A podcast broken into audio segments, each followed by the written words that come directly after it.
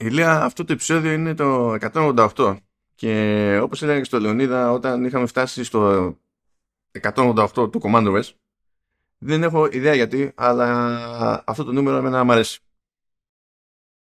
Εντάξει, το 188 είναι ένα στρογγυλό ε, και πολύ συγκεκριμένο νούμερο που σημαίνει ότι πλέον είμαστε έτοιμοι να φτάσουμε, ξέρεις πού, στο 200 Είμαστε, δηλαδή είναι, είναι, είναι το, το σημείο καμπής. Μετά το 188 μάλλον δεν υπάρχει επιστροφή.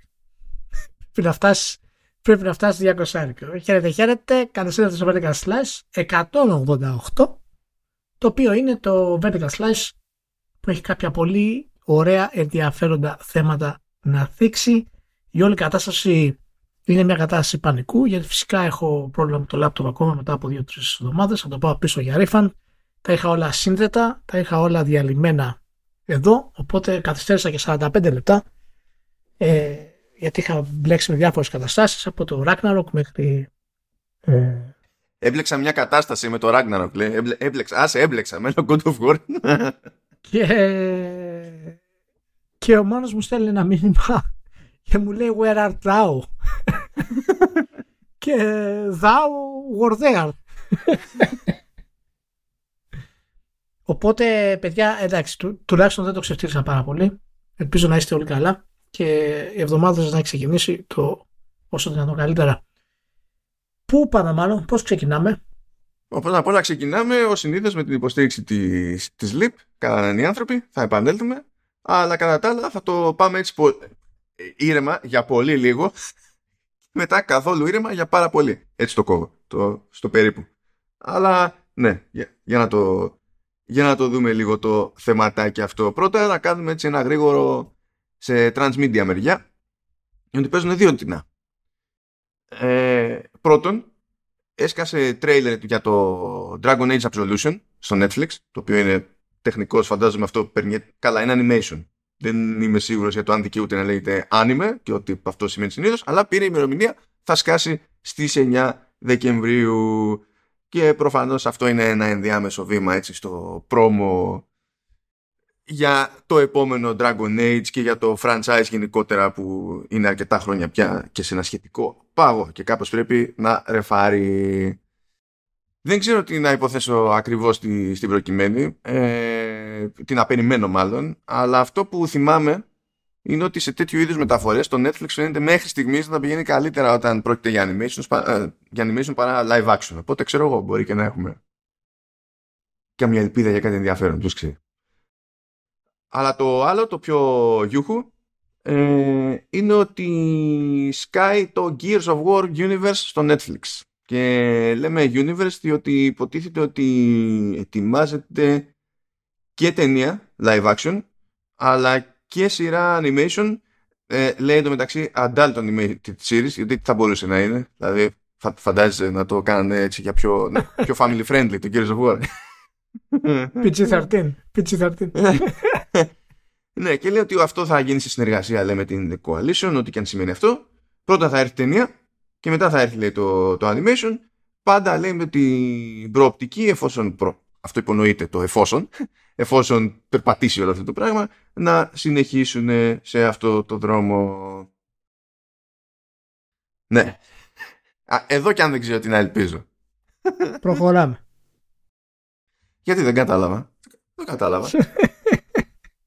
δεν κατάλαβα. Πρώτα απ' όλα, δηλαδή, καλά, έτσι και εμφανίσουν οποιονδήποτε για Μάρκος Φίνιξ εκτός από. Ε, που και εγώ δεν, δεν τον θυμόμουν εκείνη την ώρα, έτσι, και μου το θύμισε ακροατής.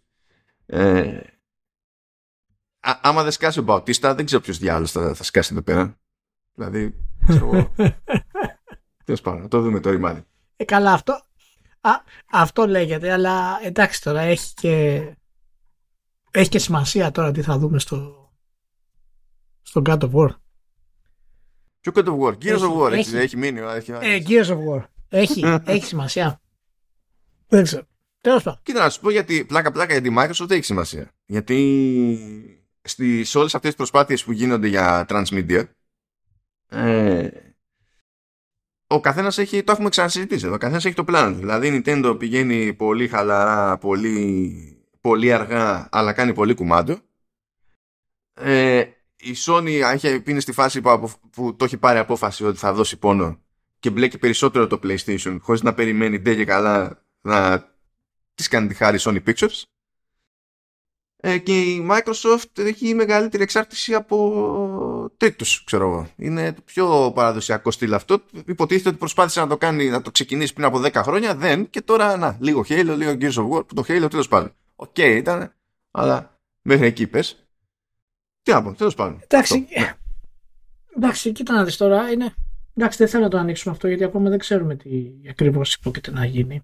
Ε, η επιτυχία της σειράς, τι θα θίξει κτλ. Αλλά ούτε το σύμπαν του Halo ούτε το σύμπαν του Gears of War έχουν ιδιαίτερη πέραση. Σαν brand, ναι, μα γι' αυτό βγαίνουν αυτά, γι' αυτό γίνονται όλα αυτά έτσι, για να στηρίξεις το ένα το άλλο. Αυτό είναι το θέμα, ότι εγώ, ε, ναι, ότι εγώ δεν, δεν είμαι ιδιαίτερα φαν αυτής της προσέγγισης, της εμπορικής ε, επιχειρηματικής προσέγγισης. Ε, δηλαδή, Α, ένα τότε, brand τότε είναι... θα περάσεις τέλεια τα χρόνια που ακολουθούν γενικά, ασχέτως εταιρεία θα περάσεις Το ξέρω, το ξέρω. δηλαδή, όταν ένα brand θες να το επεκτείνεις, το καταλαβαίνω, αλλά όταν ένα brand είναι κάτω και προέρχεται από το gaming, το να το κάνεις τηλεοπτικό δεν πρόκειται να επεκτείνει το brand.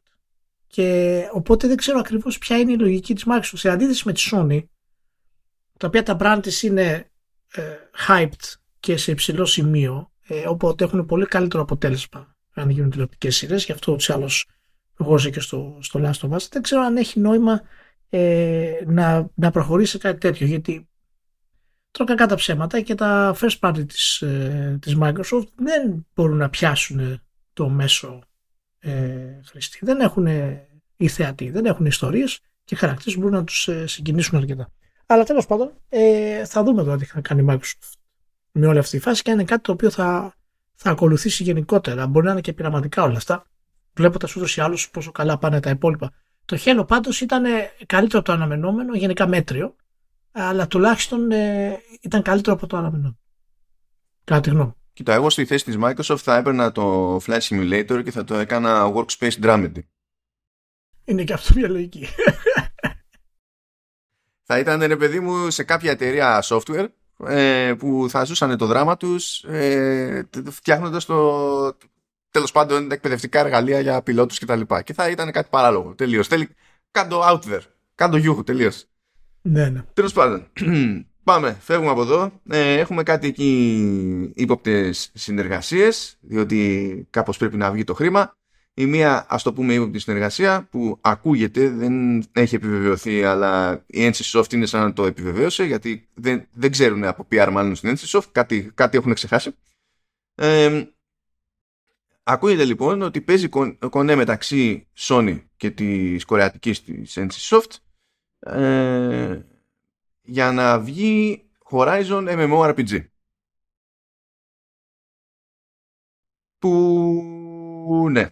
Βασικά όταν ακούτε ε, ασιατική ομάδα από Κορέα, Κίνα κτλ. Και, και MMORPG, το ζήτημα είναι να έχουμε ένα ούτως ή άλλως. Δηλαδή εξορισμού το MMORPG είναι live service game, αλλά τέλος πάντων είναι σαν να λέμε ότι θέλουμε ένα live service, live service game με κάποιες έτσι συγκεκριμένες ευαισθησίες και τα λοιπά. Σε σχετική ερώτηση προς την NCSoft, η συγκλονιστική απάντηση, αν και αυτό υποτίθεται ότι είναι από μετάφραση, δεν ήταν η πρωτότυπη και στα αγγλικά, λέει, ε, είναι δύσκολο λέει να επιβιώσουμε πληροφορίες για ε, project τέλος πάντων που δεν έχουν λέει δημοσιοποιηθεί που είναι υπό ανάπτυξη. Ε, αν αυτή είναι ακριβής μετάφραση Αλήθεια. τότε μας είπε ότι είναι υπό ανάπτυξη.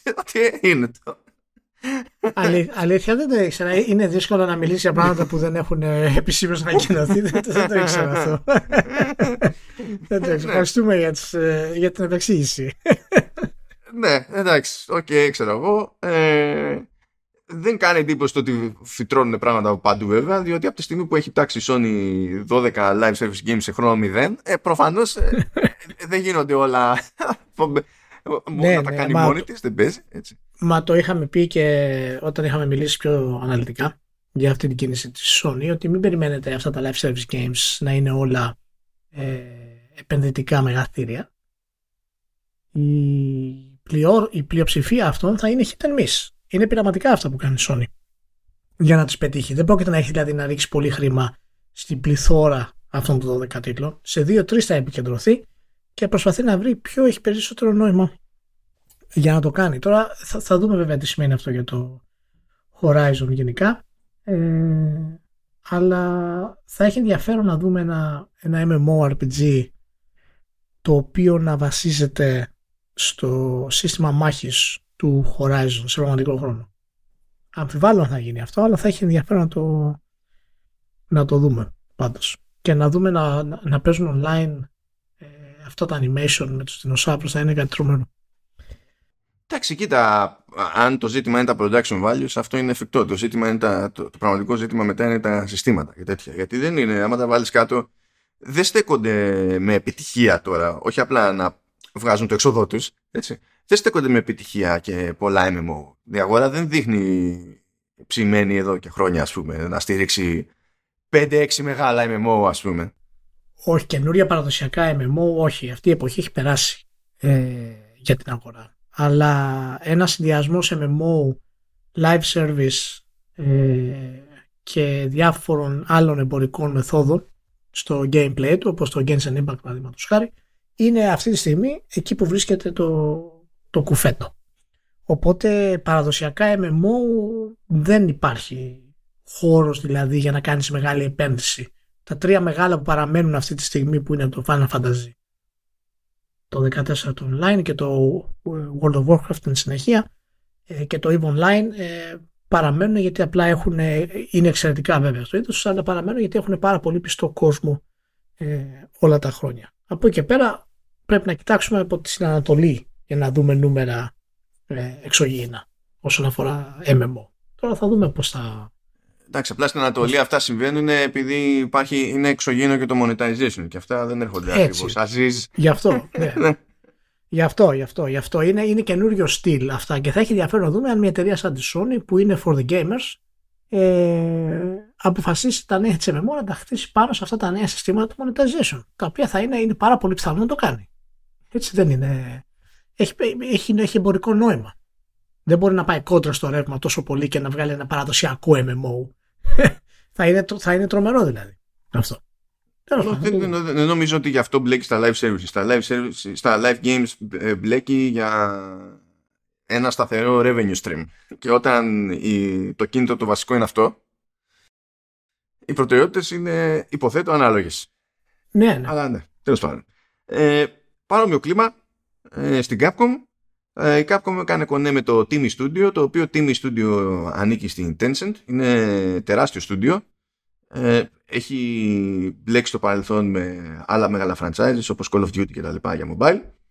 Ε, και θα δώσουν πόνο λέει για να βγάλουν κάποια ε, mobile εκδοχή του Master Hunter. Ε, εκεί και αν θα γίνει της κακομίας. Monetization. Δηλαδή, η Capcom που και η Capcom ε, κάνει προσπάθειες ε, τέλος πάντων σχετικά live games. Ε, εδώ αποφάσισε ότι you know what, δώσ' το εκεί στους Κινέζους να τελειώνουμε. Και όλο για κάτι θα γίνει. Γιατί αν δεν το δώσουμε στους Κινέζους δεν θα καταφέρει καν να βγει στην Κίνα. Τουλάχιστον να βγει στην Κίνα να περπατήσει. Διότι γιατί να το κάνει. Γιατί να βγάζει λεφτά το, το Diablo Immortal και να μην μπορούμε να βγάλουμε εμείς. Αλλά θα έρθει η ώρα του Diablo Immortal. Είναι λίγο παρακάτω ένα που δεν πρόλαβα να σου στείλω γιατί προέκυψε μέσα στη νύχτα που το πήρα χαμπάρι ε, και γέλασα λίγο ταυτόχρονα, εντάξει, θετικό είναι προφανώς. Ε, έχω νέα από το Ευρωκοινοβούλιο, Ηλία.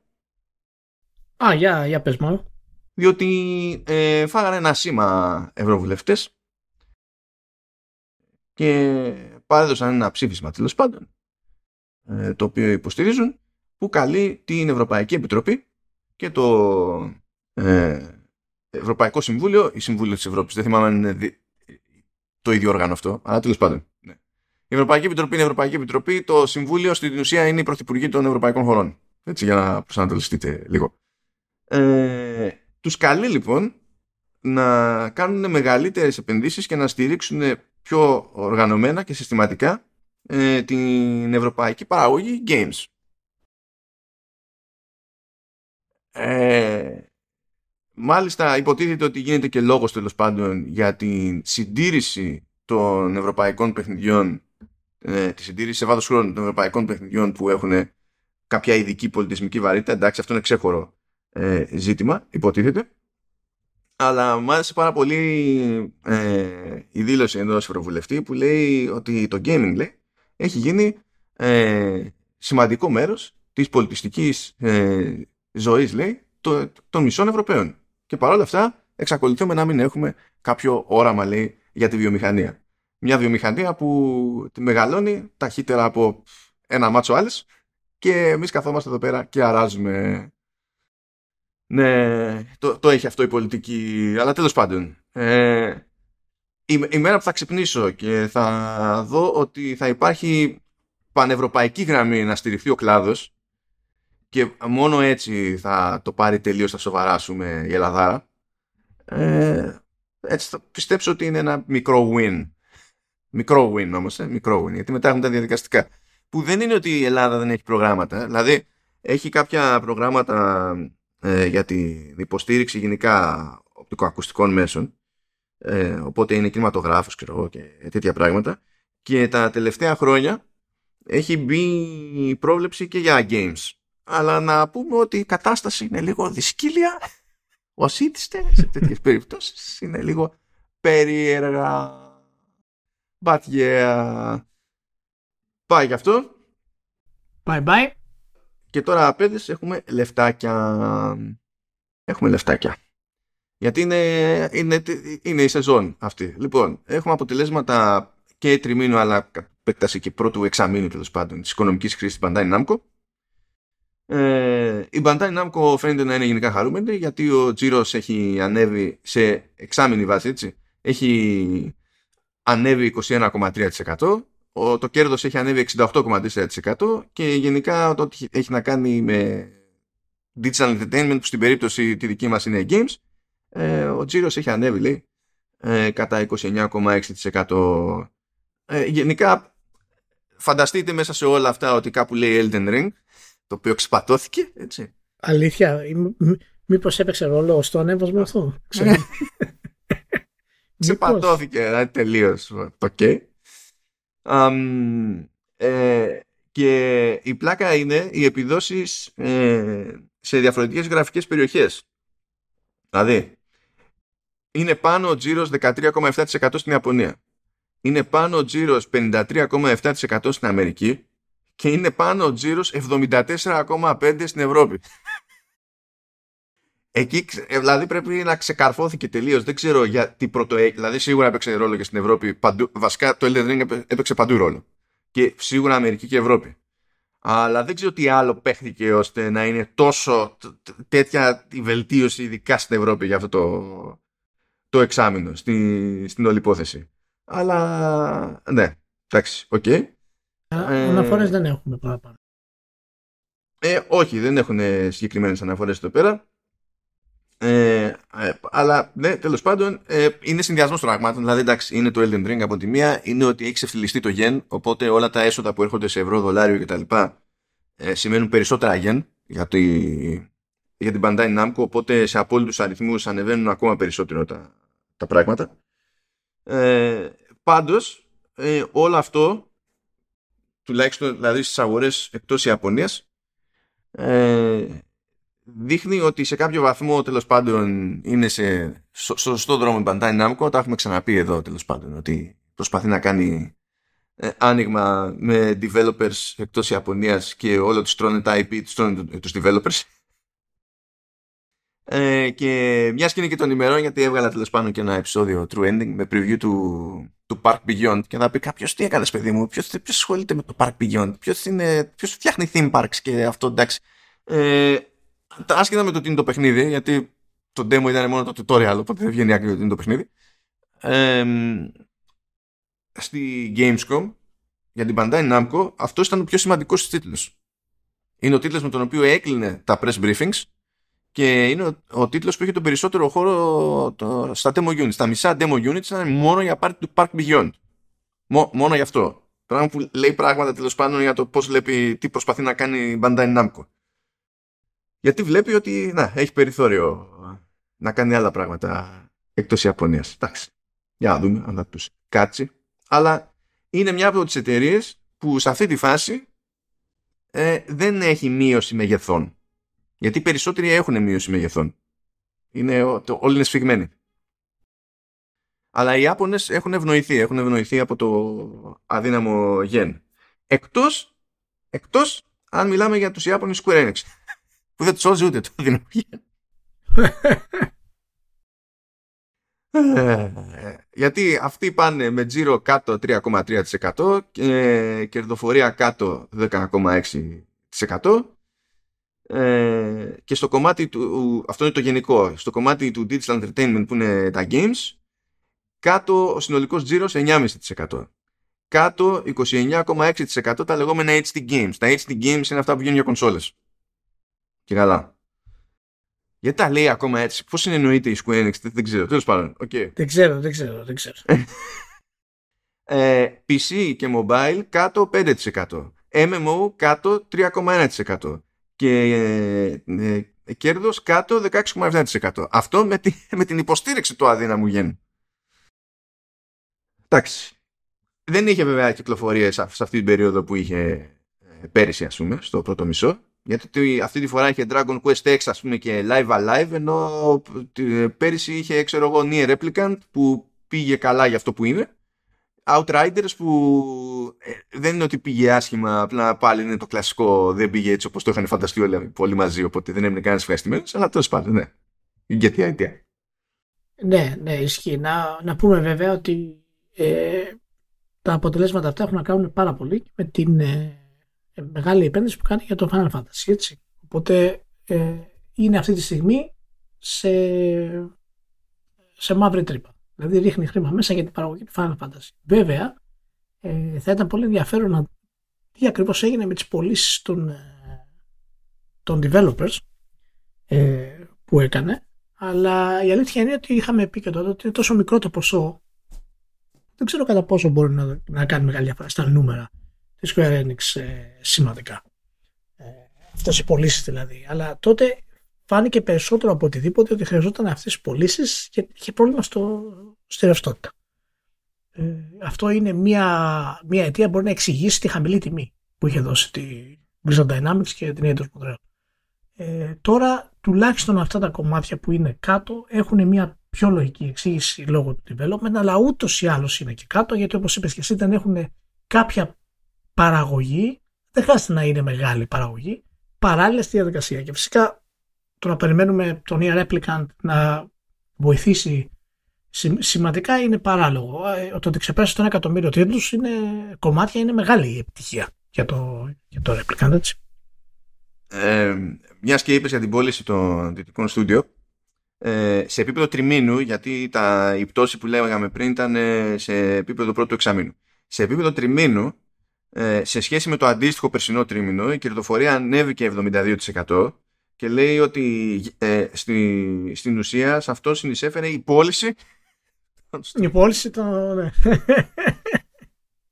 κατά κύριο λόγο και το άλλο που μου άρεσε επειδή είναι, ε, πάλι είναι εξαίρεση σε κάποιο βαθμό η Square Enix σε σχέση με τους περισσότερους άλλους ε, επειδή είχε πτώσει και σε mobile πέτυχα εδώ μια λεπτομέρεια που λέει τέλος πάντων ότι ε, έπεσε δεν λέει εδώ ο Τζίρος παρότι κυκλοφόρησε λέει το Full Metal Alchemist Mobile τον, τον Αύγουστο το οποίο λέει απέτυχε να ρεφάρει την ε, κατώτερη των ε, προσδοκιών ε, απόδοση προηγούμενων mobile τίτλων.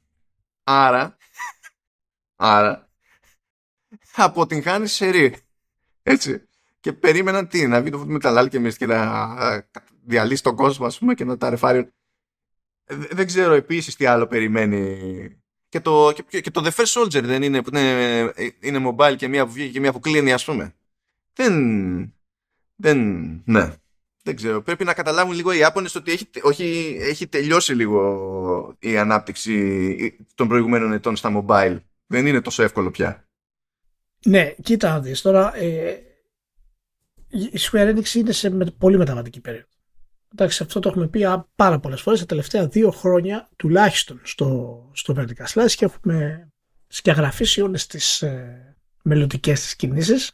Και μία από αυτές ε, ήταν ότι έπρεπε να επιστρέψει στις ε, ρίζες του Final Fantasy που είχαν να κάνουν με πιο κλειστούς χώρους, ε, πολύ πιο, ένα πιο όριμο γράψιμο και φαίνεται ότι αυτό κάνουν. Οπότε αυτή η επένδυση μέσα σε όλο αυτό το, το χαμό είναι κάτι το οποίο εγώ περιμένω να τις ε, αποδοθεί ε, τρεις και τέσσερις φορές πάνω. Πιστεύω ότι το επόμενο Final Fantasy θα είναι μεγάλη επιτυχία, αλλά, αλλά έχει ενδιαφέρον γιατί θα μιλήσουμε μετά για κάποια νέα προβλήματα που εμφανίστηκαν στο Final Fantasy ε, να δούμε μήπως αυτή τη φορά αντιμετωπίσει η Square Enix ένα, το τέρας της δύσης ε, του political correctness και αυτό το τέρας είναι κάτι το οποίο δυτικές εταιρείες αδυνατούν να αντιμετωπίσουν πόσο μάλλον οι Ιαπωνικές.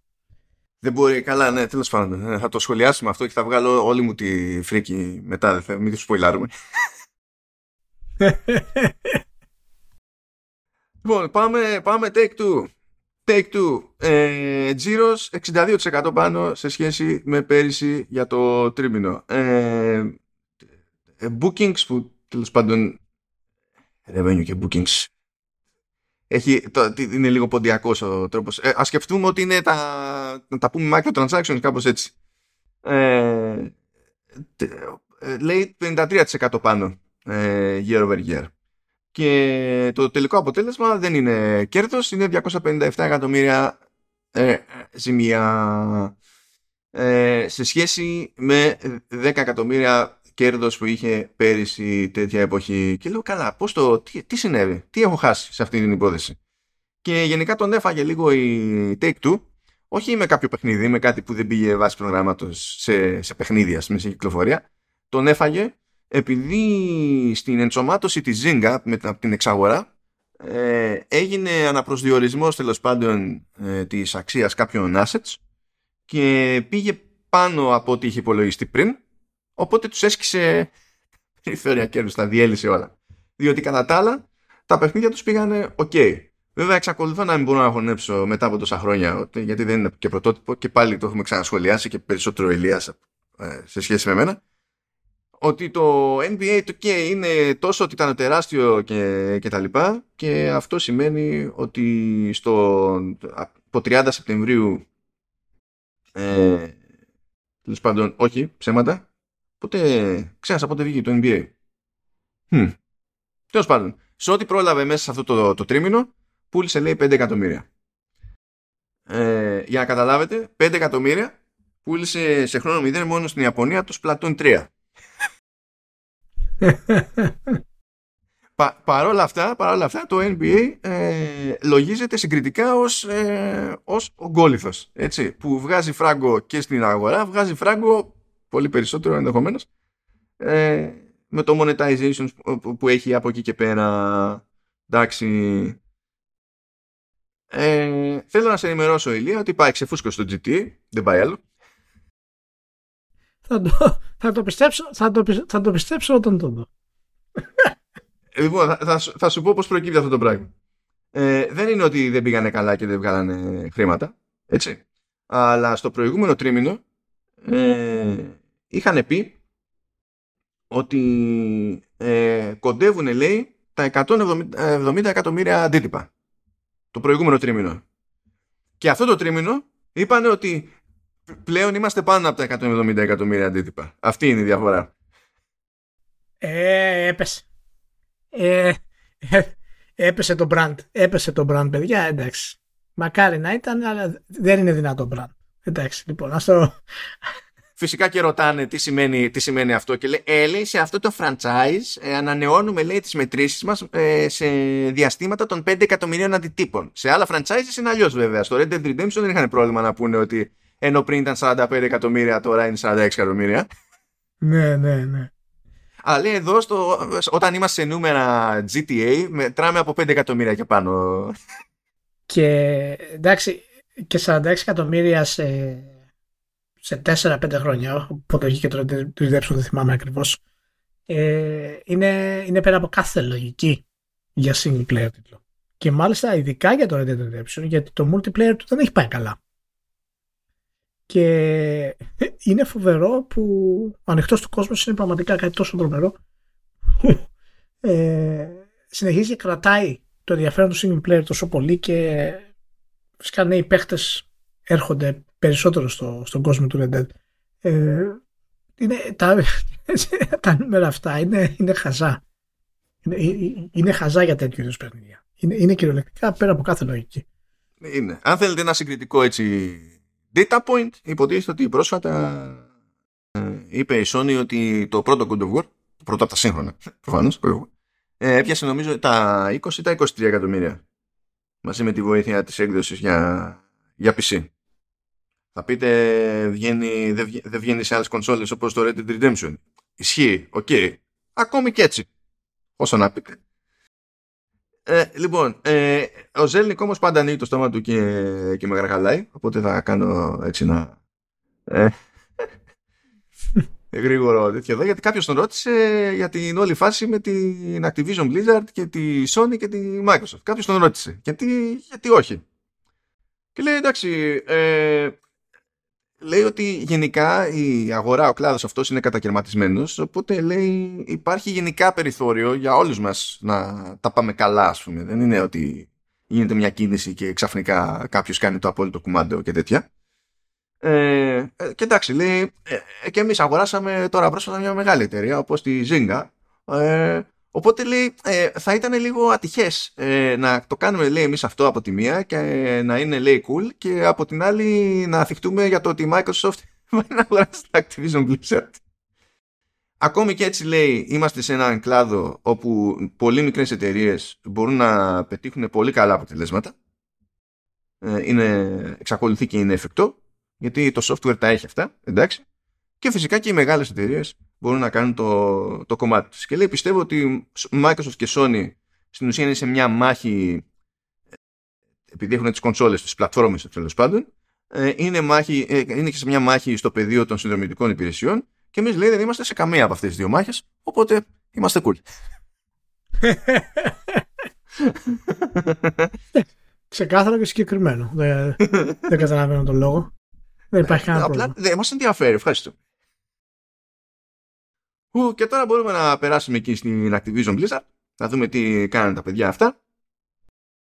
Τι έχουν αυτοί στο τρίμηνο. 14% κάτω ο τζίρος. 3% κάτω ε, οι μικροσυναλλαγές whatever. 32% κάτω η κερδοφορία. Ε, και 6% κάτω οι ενεργοί χρήστες που είναι στα 368 εκατομμύρια. Οπότε καταλαβαίνετε καταστράφηκε με τόσους λίγους ε, χρήστες Έπεσε.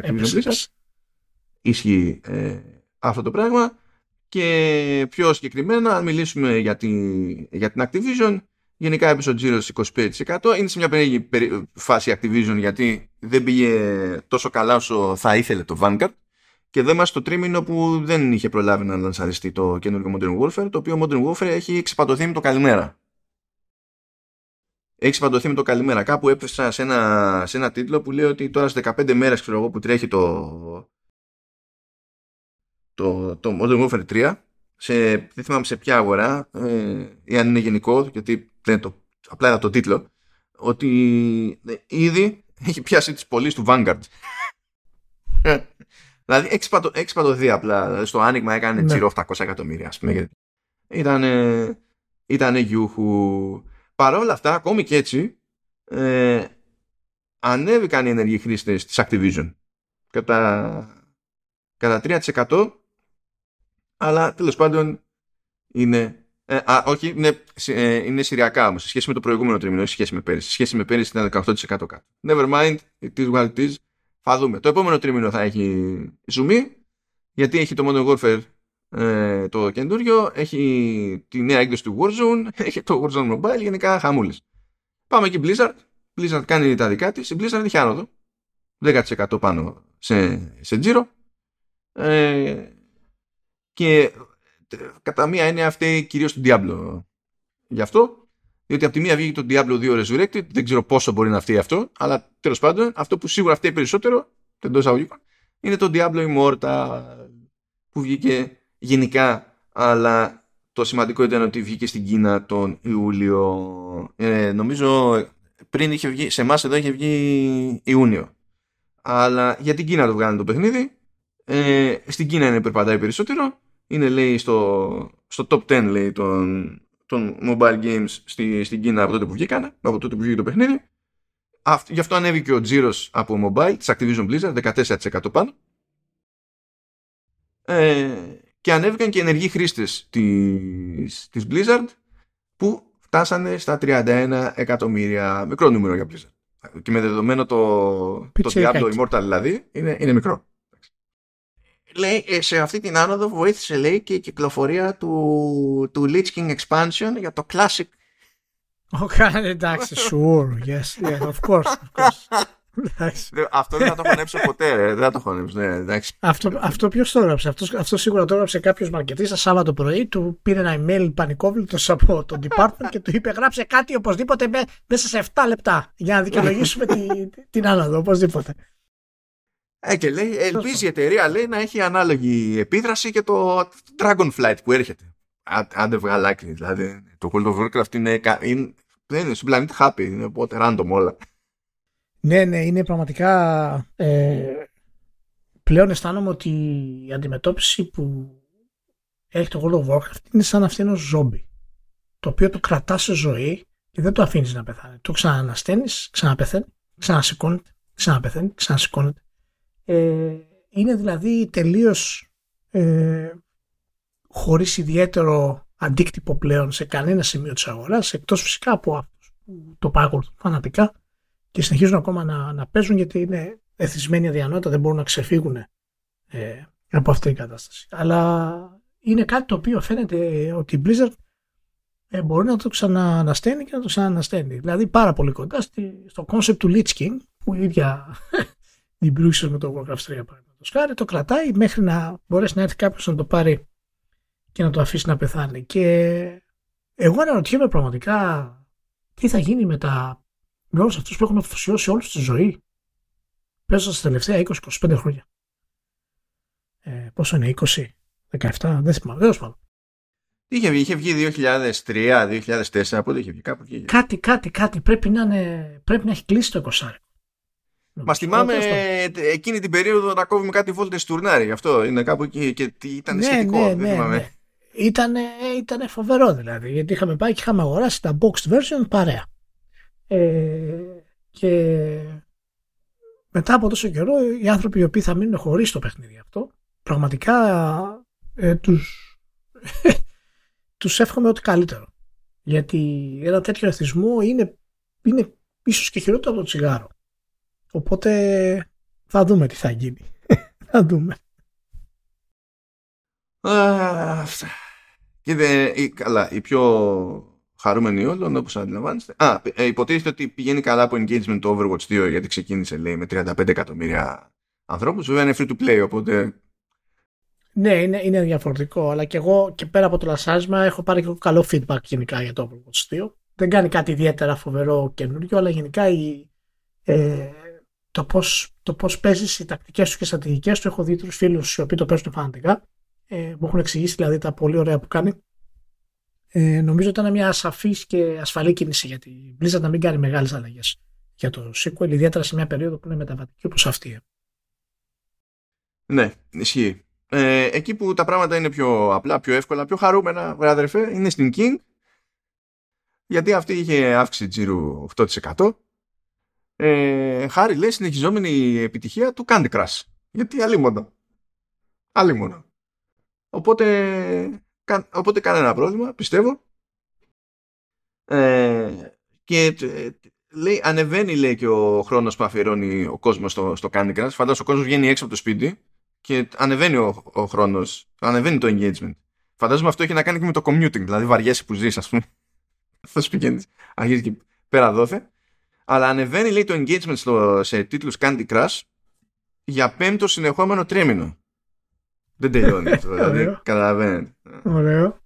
Ε, εντάξει, 240, ε, ενεργοί, 240 εκατομμύρια ενεργοί χρήστες ε, μηνύως για το, για το τρίμηνο, όπως ήταν και στο προηγούμενο τρίμηνο, απλά σε σχέση με πέρυσι αυτό λέει είναι 2% κάτω. Με δεδομένο ότι πέρυσι ήταν αλλιώς τα πράγματα στην κυκλοφορία, ε, εκεί έξω, ε, αυτό, τόση 2% είναι και επιτυχία. Έτσι, η φάση και πιστεύω μπορούμε να αφήσουμε πίσω μας την Activision Blizzard. και να πάμε έτσι συνάμενοι κουνάμενοι στο νιτέτο πριν ασχοληθούμε με τα άλλα έτσι πιο φιλοσοφικά ζητήματα αυτού του επεισόδιου. Το νιτέτο λοιπόν ε, είναι επίσης χαρούμενο παρότι υπάρχει ένα θεωρητικό σφίξιμο διότι ε, σε σχέση με την αντίστοιχη περσινή περίοδο πούλησε λιγότερες κονσόλες 19,2% λιγότερα κομμάτια. Ε, η εγκαταστημένη βάση έφτασε τα 114 εκατομμύρια. Οπότε το μόνο σίγουρο είναι ότι ε, μέχρι να κάνει τον κύκλο του τι να κάνει τον κύκλο του μέσα σε λίγους μήνες κατά πάσα πιθανότητα θα έχει ξεπεράσει την εγκαταστημένη βάση του PlayStation 4 αυτό είναι σιγουράκι. Και από εδώ πάνε και άλλοι. Ε, ενώ έπεσε ο τζίνος από το hardware ανέβηκε ο τζίνος από το software Οπότε γενικά το τρίμηνο που πέρασε αγοράστηκε περισσότερο πράγμα. Οι κυκλοφορίες που είχε η Nintendo η ίδια πήγανε καλύτερα από το αναμενόμενο. Δηλαδή το Splatoon 3 ξεπατώθηκε 7,9 εκατομμύρια ε, σε πολύ μικρό χρονικό διάστημα. Καλά πήγε και το Nintendo Switch Sports που ποιος το, ποιος το σκέφτεται, ποιος το θυμάται αυτή τη στιγμή το Nintendo Switch Sports; Είναι στη, συζήτηση την καθημερινή του, του gamer; Όχι, 6,15 εκατομμύρια. Αυτό. Ε, casual έτσι στο ρελαντί προχωράει Mario Kart 8 Deluxe 3,07 εκατομμύρια απλά επειδή μπορούμε. 2,61 ε, εκατομμύρια έκανε στο τρίμηνο το... Όχι, ναι. Ε, είναι στο σύνολο. Ε, κάτσα να δω, τι λέει εδώ το παιδί. Όχι, δεν το έχει δώσει ξεχωριστή λίστα. Τέλος πάντων, okay. το, το Kirby and the Forgotten Land και αυτόματα είναι η μεγαλύτερη επιτυχία Kirby ever. Γενικά δεν ενδιαφέρεται η Nintendo για το πώς λειτουργεί ο υπόλοιπος πλανήτης. Είμαστε κούμπλε. Ε, μέχρι και το Xenoblade Chronicles ε, που δεν πούλησε καντάρια, πούλησε 1,70 ξέρω εγώ κάτι τέτοιο, 1,7 εκατομμύρια. Ε, είναι το, η μεγαλύτερη εμπορική επιτυχία για Xenoblade. Δηλαδή ακόμα και αυτό, ακόμα και αυτό είχε, ήταν βελτίωση για την όλη φάση. Τα... Η περίοδο που περνάει η Nintendo αυτή τη στιγμή είναι περίοδο NES Super NES. Δεν υπάρχει καμία υπερβολή σε αυτό πλέον. Είναι η, η απόλυτη αναγέννηση ε, του brand και σε όλα τα επίπεδα και μάλιστα και σε νέο κοινό. Γιατί το Switch έχει και νέο κοινό πάρα πολύ. Είναι δηλαδή ε, τα θετικά που έλαβε από τη μεγάλη αλλαγή που έχει κάνει με το με το Wii.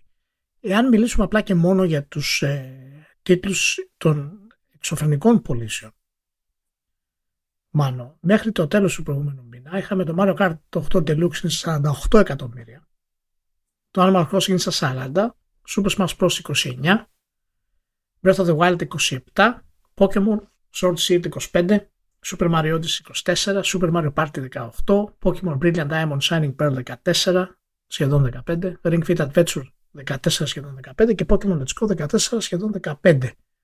Αυτά τα νούμερα δεν είναι νούμερα που είναι σε αγορά ανταγωνιστική με τους υπολείπους. Εάν συλλάβετε αυτό τι σημαίνει, τότε θα συλλάβετε ακόμα περισσότερο τη μεγάλη της επιτυχία. Παραδείγματος χάρη, ε, αυτές οι πωλήσεις τις έκανε η Nintendo, αναλογικά βέβαια με το μέγεθος αγοράς, όταν είχε μονοπόλιο. Γι' αυτό είπα ότι είναι εποχή NES και Super NES. Στην εποχή παραδείγματος χάρη του Nintendo 64, οι πωλήσεις που έφερνε ήταν 11, 9, 8 και 7 εκατομμύρια. Και αναλογικά με την αγορά θα μπορούσαμε να πούμε ότι μπορεί να ήταν 20 και 30 οι, οι 5 βασικοί της τίτλοι σήμερα. Και πάλι οι σημερινοί τίτλοι είναι σε υψηλότερες πωλήσεις. Ε, αυτά τα νούμερα είναι λες και δίνει το προϊόν της μόνο αυτής τους gamers. Δεν υπάρχει άλλος να την ανταγωνιστεί. Και αυτό είναι εν μέρη ε, σωστό. Δεν είναι τεχνικά σωστό, ε, αλλά είναι ουσιαστικά σωστό γιατί έχει δημιουργήσει τη δική της αγορά στην ουσία. Ε, κάτι το οποίο εμένα με βγάζει από τα ρούχα μου. δηλαδή δεν μπορώ να πιστέψω ότι μια εταιρεία έκανε τέτοια στροφή ακριβώς τη στιγμή που ο ανταγωνισμός ήταν στο σημείο που ήταν και είπε ότι εγώ δεν θα κάνω αυτό, θα κάνω κάτι τελείως διαφορετικό και της έχει γυρίσει τέτοιο boomerang θετικό που μπορεί πλέον να είναι άνετη και να μην επηρεάζεται από πωλήσεις του ανταγωνισμού και hype του ανταγωνισμού. Είναι εξωφρενικό. Είναι εξωφρενικό. Θέλω να φάω το μικρόφωνο. Είναι δηλαδή, είναι τρομερό. Έχει δημιουργήσει μια ιδέα μονοπωλίου σε μια αγορά η οποία είναι πιο ανταγωνιστική από ποτέ. Γι' αυτό λέμε, αυτή είναι η ουσία που λέμε ότι είναι Disney, η αντίστοιχη Disney, ή πάει να γίνει αντίστοιχη Disney του gaming παραδείγματος χάρη. Ό,τι και να βγάλει στον κινηματογράφο, δεν θα συγκριθεί με η Disney. Η Disney δεν θα επηρεαστεί. Ό,τι βγάλει θα πουλήσει. Έτσι όπως είναι. Κάπως έτσι έχει φτάσει και η Nintendo αυτή τη στιγμή. Ε, θέλω έτσι να υπογραμμίσω ένα άλλο αστείο στη, στη όλη αυτή τη σκέψη. Ε, δεν θα με αφήσεις να ηρεμήσω δηλαδή. Λοιπόν, υποτίθεται ότι από, τα παραδοσιακά, από τις παραδοσιακές αδυναμίες της Nintendo ε, ως ε, platform holder είναι πως και καλά ε, δεν, δίνει, δεν κάνει κάποια καλά κονέ με τρίτους και δεν υπάρχει ιδιαίτερος χώρος για παραγωγές τρίτων να περπατήσουν στις πλατφόρμες της. Αυτό υποτίθεται ότι είναι πρόβλημα από την εποχή του Nintendo 64 κτλ. Λοιπόν, προφανώς το Switch έχει πολύ καλύτερη σχέση με παράγωγε τρίτων. Μονίμως βγαίνουν πράγματα. Βγαίνουν και πράγματα που δεν περίμενε κανείς να είναι προτεραιότητα να βγουν στο, στο Switch.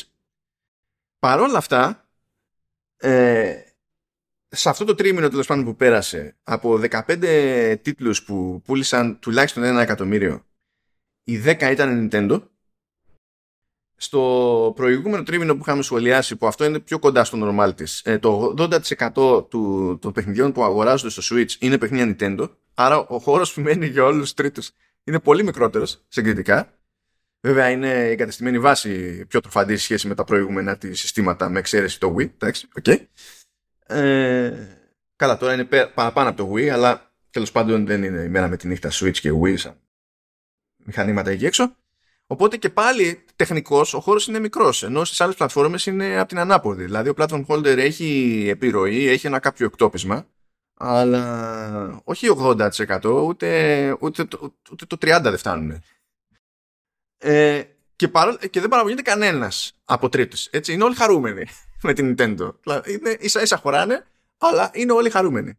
Και θέλω να σημειώσω και ένα άλλο αστείο, ότι με αυτά και με αυτά ε, εντάξει, ένα ερωτηματικό μένει για τη Microsoft, αλλά για πόσο καιρό θα μένει και αυτό το ερωτηματικό. Ε, ε, ξέρουμε ότι η Nintendo σχεδόν ποτέ δεν κάνει στα σοβαρά ξέρω εγώ εκτός για τους δικούς τίτλους. Ή όταν κάνει είναι, είναι αστείες δηλαδή είναι παιχνίδι πενταετίας το δίνει ε, full price και όταν κάνει έκπτωση θα το δώσει 45 ξέρω εγώ. Αυτό και δεν έχει σημασία πόσο παλιό είναι. Ε, αλλά στο, στην εκκίνηση, στο λανσάρισμα πλέον η Nintendo ε, είναι από τις ελάχιστες εταιρείες που το full price της είναι τόσο φθηνό σε σχέση με το full price όλων των υπολείπων. Ναι. Και είναι αστείες αυτές οι αντιθέσεις. Έχουμε και άλλα πραγματάκια από Nintendo όμως. Διότι βγήκε και είπε ότι θυμάστε που είχαμε κάνει ένα κονέ με την Ιαπωνική DNA που φτιάχνει mobile games και τέτοια για να μας βοηθήσει με τα online services και τα λοιπά. Ωραία. Ε, τώρα θα κάνουμε ένα άλλο, θα κάνουμε πιο κονέ με την DNA. Ε, θα φτιάξουμε μια νέα θηγατρική, την Nintendo Systems, που θα μας ανοίξει στην ουσία στο, κατά το 80%, βάζει το 80% του κεφαλαίου η, η Nintendo, θα έχει έδρα στο Tokyo και το άλλο 20% θα είναι στην DNA. Ε, και είναι σαν ένα επόμενο βήμα σε αυτή τη συνεργασία από την άποψη ότι φαντάζομαι ότι ήταν ένας πιο εύκολος τρόπος ε, να στηθεί κάτι με συγκεκριμένη προτεραιότητα από τη μία αλλά και με πρόσβαση στο σωστό talent για την περίσταση. Ενώ διαφορετικά η Nintendo θα έπρεπε να καταφέρει όλους αυτούς που, νιώθει, που νιώθει ότι νιώθουν για τη φάση κάπως να τους προσλάβει και ίσως να μην ήταν εύκολο να τους πάρει από άλλες εταιρείες, φαντάζομαι και τα λοιπά. Ε, τεχνικώς ε, η νέα αυτή θηγατρική θα αρχίσει να υπάρχει από τον Απρίλιο του 2023, δηλαδή πάνω εκεί που θα ξεκινάει η νέα οικονομική χρήση της Nintendo, γίνεται για πρακτικούς και λογιστικούς ε, λόγους και γίνανε και κάποιες ειδικές δηλώσεις για το ρόλο του λεγόμενου Nintendo account, πολύ εφάνταστο branding εκεί πέρα, η ε, προχωρώντας, διότι ε, αυτό πλέον θα μεταφερθεί και θα συνεχίσει να υφίσταται ανεξάρτητα από τις πλατφόρμες.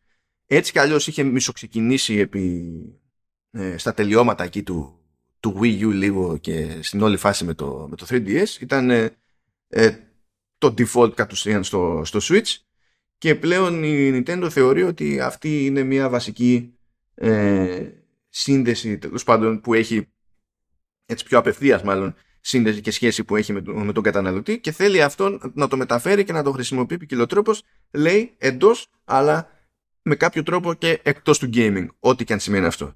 Είναι και από τις λίγες φορές που έχει κάνει αναφορά η Nintendo στο ότι μας ενδιαφέρει αυτό έτσι όπως είναι να το κληρονομήσεις στην ουσία σαν φάση.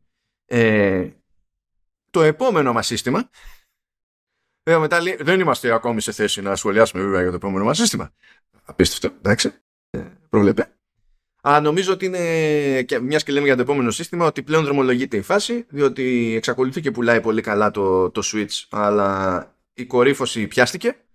Ε, έχουμε περάσει το, το σημείο κάμπης. Ε, οπότε δεν είναι ότι περιμένω να βγει το 23. Φαντάζομαι ότι θα πάει ενδεχομένως το 24, αλλά μέσα στο 23 θα αρχίσουμε να ακούμε πράγματα από σπόντα, κατά λάθος, επειδή θα, θα πει τίποτα Nintendo, δεν ξέρω, αλλά φαντάζομαι ότι θα έχουμε πραγματάκια από εκεί. Και τι άλλο έχουμε εδώ πέρα; Ε, α, ένα ερωτηματικό προκύπτει και για την ε, πολιτική που ενδεχομένως θα, θα ακολουθήσει στο μέλλον η Nintendo για, το, για τους παλιούς τίτλους.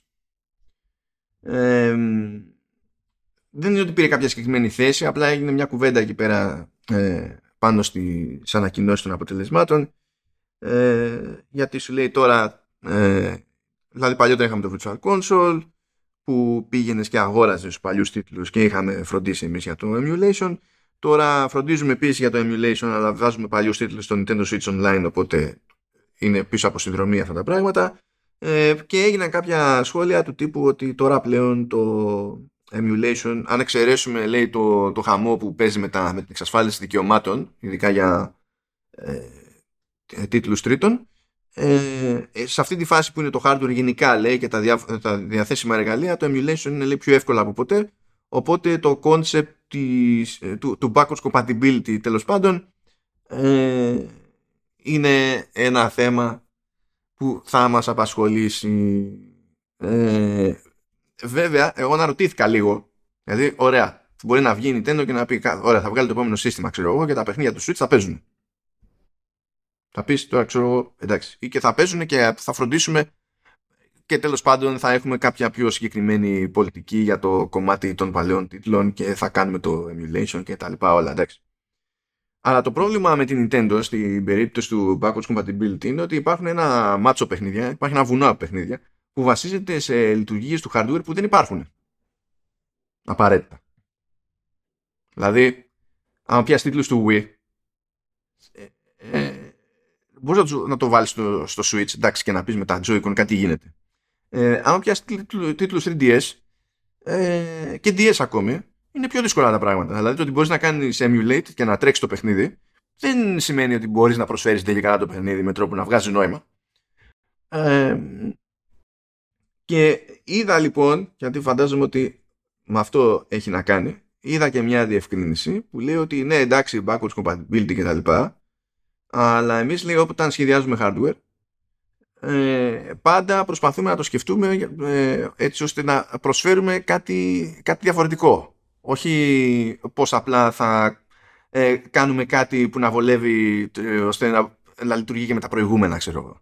Οπότε ναι, ε, Κοίτα, είναι πάντα ένα από τα μεγάλα θέματα της Nintendo ε, και το backwards compatibility δεν ήταν ποτέ το δυνατό στοιχείο ακριβώς για αυτό το λόγο. Τώρα βέβαια πρέπει να πούμε ότι ε, και εμπορικά μετά την τεράστια επιτυχία του, του Switch ε, και με τον τρόπο που λειτουργεί η, η Nintendo ε, ακόμα και το backwards compatibility μπορεί να μην τη συμφέρει εμπορικά θα είναι πάρα πολύ εύκολο τα πιο σημαντικά τη παιχνίδια να τα βγάλεις σε αναβαθμισμένε εκδόσεις και να ξαναχρεώσει το κοινό να τα πάρει για τη νέα κονσόλα.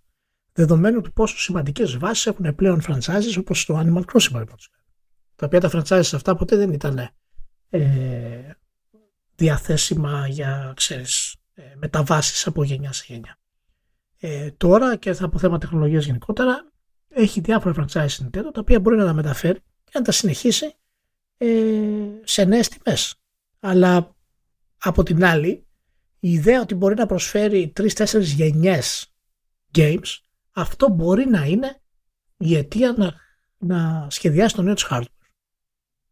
Και αυτό που λες παραδείγματος χάρη ότι πώς θα μεταφερθεί ένας 3DS τίτλος ε, μπορεί όντως η νέα της κονσόλα παραδείγματος χάρη να σχεδιάζει από τεχνικές αφής μέχρι και stylus που να δίδεται μαζί με την κονσόλα παραδείγματος.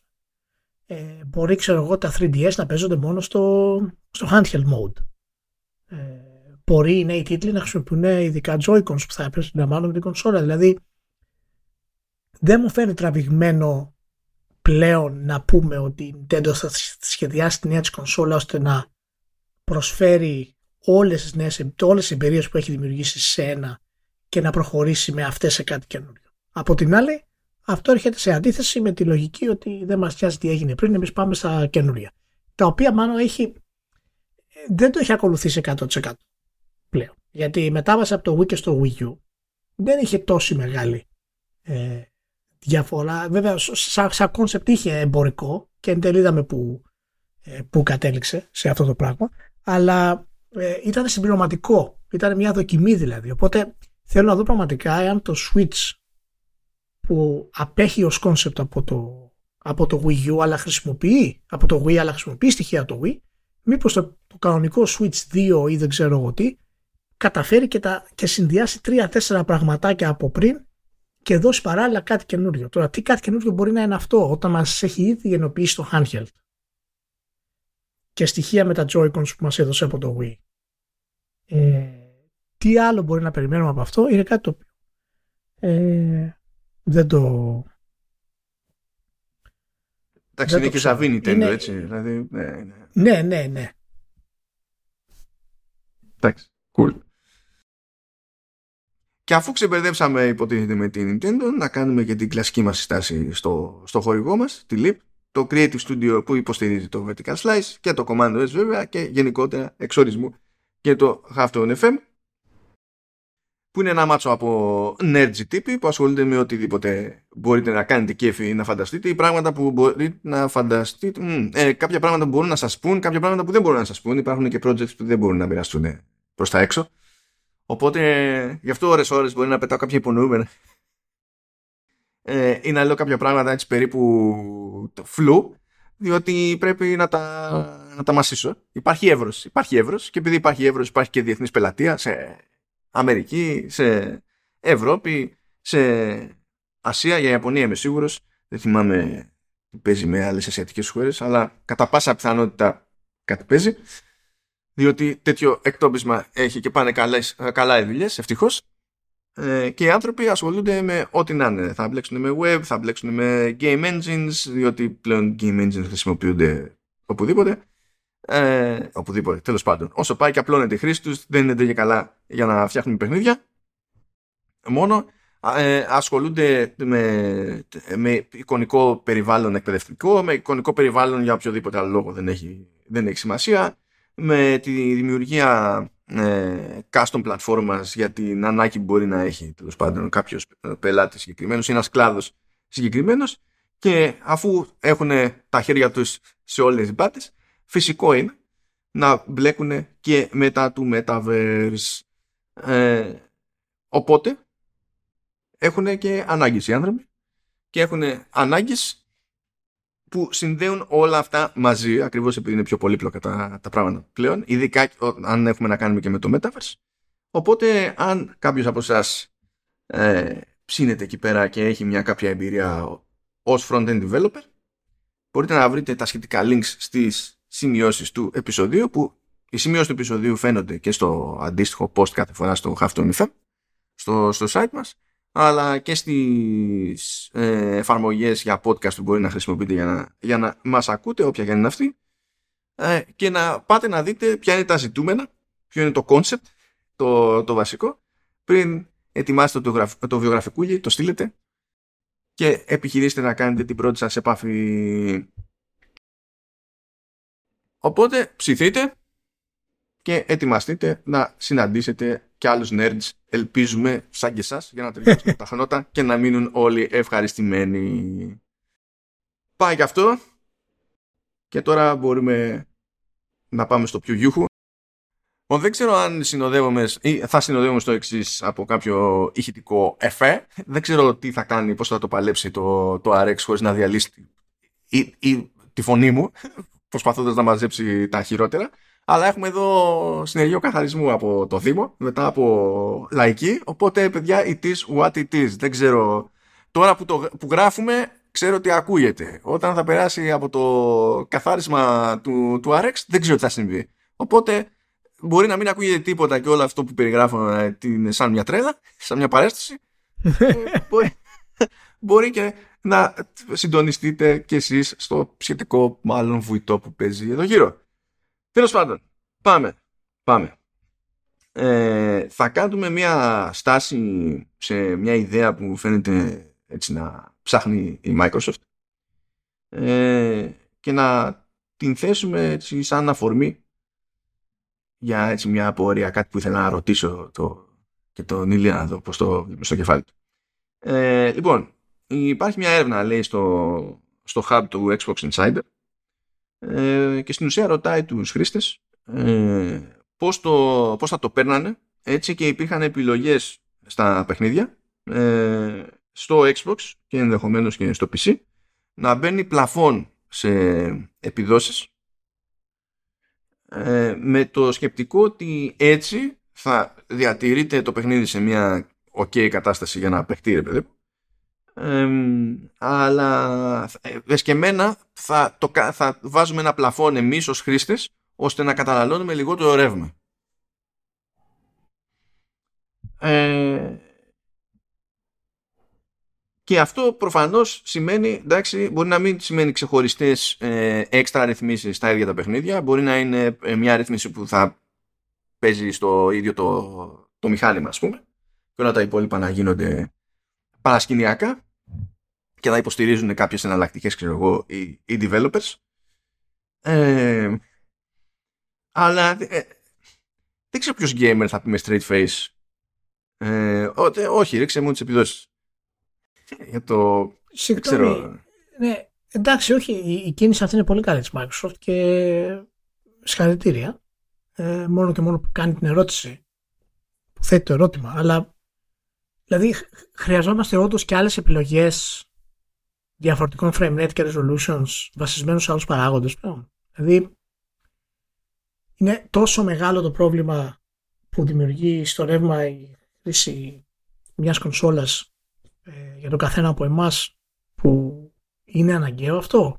Τι να σου πω μάλλον. Αν, αν όντως η έρευνα έχει δείξει κάτι τέτοιο, τότε θα το προσφέρουν. Με για τους με χαρά τους. Αλλά όταν έχεις ήδη τέσσερα διαφορετικά graphics και performance modes μόνο στο God of War και μετά μπορεί να βάλεις άλλα τρία από πάνω.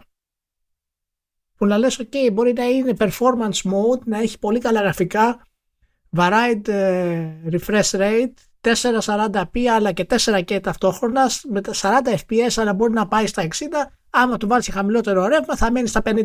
Δηλαδή, άμα είναι να χρειάζομαι ε, πλέον ε, ολόκληρη ανάλυση, ας πούμε, για να μπορέσω να παίξω ένα παιχνίδι σε αυτά τα κομμάτια, ε, τι, τι να σου πω. Αλλά ούτως ή άλλως αυτό δεν έχει να κάνει πάνω κάτω, αυτό είναι το λόγο και λίγο έτσι ε, παραλήρημα που κάνω, δεν έχει να κάνει ούτως ή άλλως με, ε, με το πρόβλημα της ε, αγοράς ενέργειας. Οπότε, ε, αν όντως αυτό όντως υπάρχει θέμα και αποδειχθεί ότι οι χρήστες το θέλουν, τότε είναι κάτι που πραγματικά ε, μπορεί να μας το δώσει η Microsoft και εμένα μου αρέσει περισσότερο από όλα αυτά τα hypermodes που έχουν τα παιχνίδια πλέον. Αλλά εντάξει. Η, η, αλλαγή που έκανε στο, στην κατανάλωση ας πούμε του, και στη λειτουργία του, ε, της απενεργοποίησης της κονσόλας που δεν θυμάμαι τώρα γιατί πριν τα έλεγε κάπως αλλά με το τελευταίο update άλλαξε και ονόματα σε αυτά τα modes οπότε έχω χάσει την μπάλα λίγο το ποιο είναι ποιο. Αλλά τέλος πάντων προηγουμένως αν ε, ε, ας το πούμε έκλεινε στο σύστημα ε, προφανώς κατανάλωνε ψίχουλα αλλά δεν έκανε ξέρω εγώ updates στα παιχνιδιά ή στο σύστημα κτλ. Ε, τώρα, τώρα τα κάνει και και πολύ λιγότερο ρεύμα έτσι από το να το κλείνεις αλλά να το έχεις σε stand-by. Και δεν βλέπω κάποια συγκλονιστική, δηλαδή ε, σε κάποιο συγκλονιστικό πρόβλημα στη, στην εμπειρία χρήσης. Οπότε το γύρισα τέλος πάντων στο ας το πούμε Energy Saver και δεν το έχω μετανιώσει καθόλου, τουλάχιστον για τις περιπτώσεις που είναι off το, το μηχάνημα. Τώρα εδώ στα, στα παιχνίδια ε, εντάξει, δεν είμαστε μια πραγματικότητα όπου τα παιχνίδια τρέχουν στα 600 Hz και θα πούμε εντάξει για να μην καίω τόσο ρεύμα ας βάλω ένα πλαφόν στα, στα 60. Ε, γιατί καλά είναι και τα 60. Και είναι σχετικό τώρα και το τι κάνει το κάθε παιχνίδι, διότι τα παιχνίδια δεν είναι βίντεο. Δηλαδή έχει μια, ε, μια συγκεκριμένη προδιαγραφή. Είναι all over the place. Δηλαδή δεν, σπάνια είναι τόσο σταθερά ώστε να πεις ότι εντάξει ας κόψουμε κιόλας. Αλλά αυτό ήταν από τη μία και από την άλλη το, αυτό που έπιασες κι εσύ γιατί κάθομαι και χάζευα τις ρυθμίσεις, τις επιλογές που έχει το God of War. Και ήμουν σε μια φάση που απλά αναρωτιόμουν πλέον. Διότι σε, στο, στο PS4 ας πούμε έχει τρεις επιλογές, τρεις ρυθμίσεις. Έχει, βασικά είναι μία για το απλό PlayStation 4 και έχει δύο για το, για το Pro. Και λέει favor performance και favor quality. Και στο PS5 έχει έξι. Έχει favor performance, έχει favor performance με high frame rate, έχει favor performance με high frame rate και VRR και αντίστοιχα σε favor quality. Σκέτο, που είναι στα 30, favor quality συν ε, high frame rate, favor quality συν high, ε, high frame rate και VRR. Και τα βλέπω εγώ όλα αυτά. Ναι. Και ενώ δεν μου φαίνεται περίεργο ε, να ε, υπάρχουν τέτοιες επιλογές σε PC. Δηλαδή, εκεί το, είναι πιο καλοδεχόμενα μες στο κεφάλι μου. Είμαι πλέον σε μια φάση που μου φαίνεται περίεργο να καταλήγουμε με τόσα modes σε κονσόλες. Βασικά, ε, μου φαίνεται περίεργο να καταλήγουμε σε modes στις κονσόλες, αλλά αυτό είναι μια άλλη συζήτηση. Α, έστω ας μείνουμε στο, στο πλήθος ε, οι, οι περισσότεροι στις κονσόλες δεν θα καταλαβαίνουν χριστό από το τι είναι το κάθε τι. Ε, επίσης, όταν λες σε κάποιον ότι η βάση σου είναι favor performance ή favor quality, δεν ξέρει, δεν είναι σαφές τι σημαίνει αυτό. Κατά μία έννοια, στο God of War ε, είναι καλά τα πράγματα από την άποψη ότι όταν σου λέει στα, ξέρω εγώ, στο, ότι είναι 30, είναι όντως 30, δηλαδή έχουν φροντίσει να είναι 30, ε, και σου δίνει η ανάλυση ξέρω εγώ και λίγο καλύτερη ποιότητα στα, στα γραφικά. Okay. όταν θα σου πει ότι πάω για 60 είναι ευτύχημα ότι στο God of War είναι 60 στο, τουλάχιστον μιλάμε για το PlayStation 5 ε, είναι 60 και είναι 60 σταθερά ξέρω εγώ σε όλο το παιχνίδι. Δεν φαίνεται να, να χάνει από πουθενά. Οπότε μπορείς να πεις τουλάχιστον αυτό μεταφράζεται ως κάτι τέτοιο. Τότε γιατί μου λες favor performance; Δηλαδή θα, το, θα δει κάποιος favor, favor performance και τι θα καταλάβει; Favor quality και τι θα καταλάβει; Μόλις του πεις μετά high frame rate HFR, τον έχεις χάσει.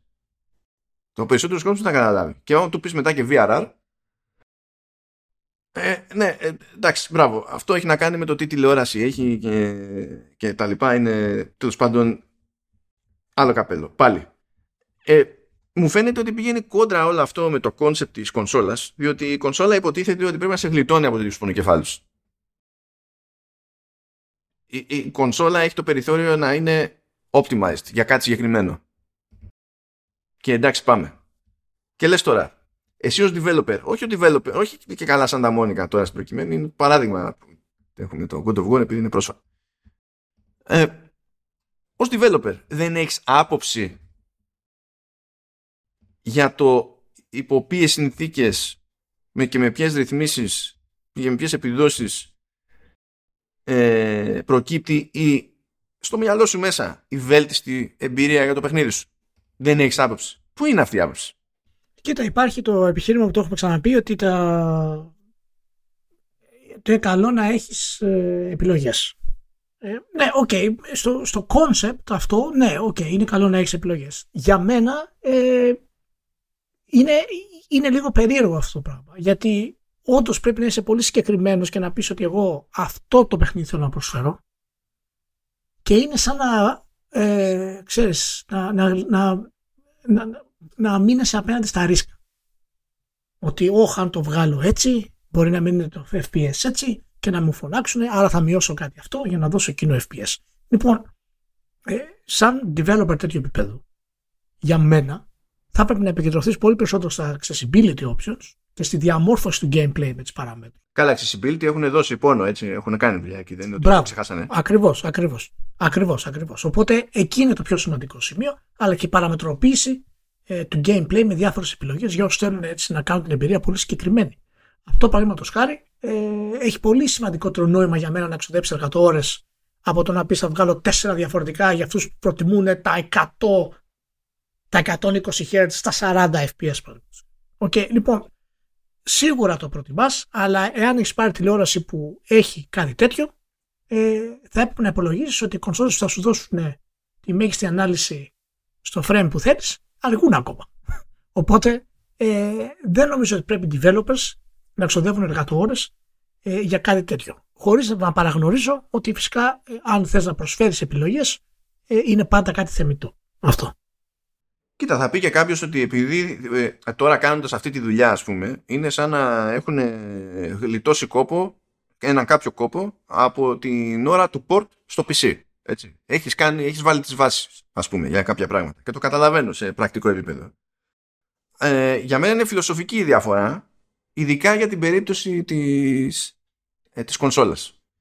Ε, και διαφωνώ με το concept ότι, δηλαδή, όπως είπες και εσύ, ναι, καλό είναι να έχεις επιλογές κτλ. Διαφωνώ όμως με την ιδέα ότι αυτό πηγαίνει πακέτο με το ότι όσο περισσότερες επιλογές πάντα καλύτερα. Δεν πηγαίνει έτσι. Από ένα σημείο και έπειτα έρχεται το χάος. Δεν, δεν εξυπηρετείται κανένας.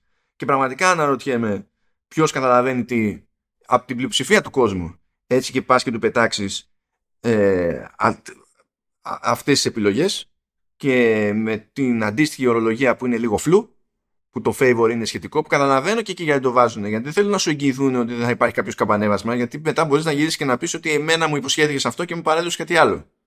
Ναι, είναι τα, τα, τα σκαλώματα αυτά τα το πούμε νομικά και τα πιαρίτικα. Έτσι λειτουργεί ο κόσμος, θα το υπολογίσει η εταιρεία αναλόγως. Αλλά δεν διευκολύνει από ένα σημείο και έπειτα. Δεν, δεν ξέρω. Αρχίζω και, και ενοχλούμε. Και η αλήθεια είναι ότι στην περίπτωση αυτή τώρα, επειδή το παιχνίδι είναι κατά βάση ένα παιχνίδι στημένο για PlayStation 4. Και απόδειξη και για αυτό είναι και το ότι υπάρχουν τόσα mods στο PlayStation 5. Από την άποψη ότι πηγαίνεις, ξέρω εγώ, ε, ε, πηγαίνεις στην, στην επιλογή που δίνει καλύτερα γραφικά και ανάλυση ε, και όταν πας στην αντίστοιχη για γραφικά και ανάλυση αλλά με υψηλότερο frame rate που πηγαίνεις στα 40 frames από τα 30 η ποιότητα των γραφικών δεν αλλάζει. Είναι ίδια. Πράγμα που σημαίνει ότι αυτά τα 10 frames το δευτερόλεπτο ήταν ε, στην ουσία βασίζονται σε πόρους που πριν αράζανε. Δεν κάνανε τίποτα.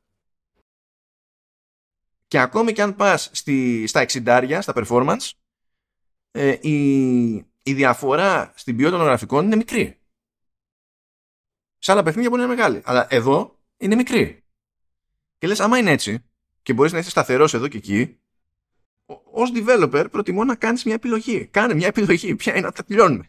Ξέρω εγώ. Ναι. Τέλος πάντων. Ναι. Anyway. Και μπορούμε να.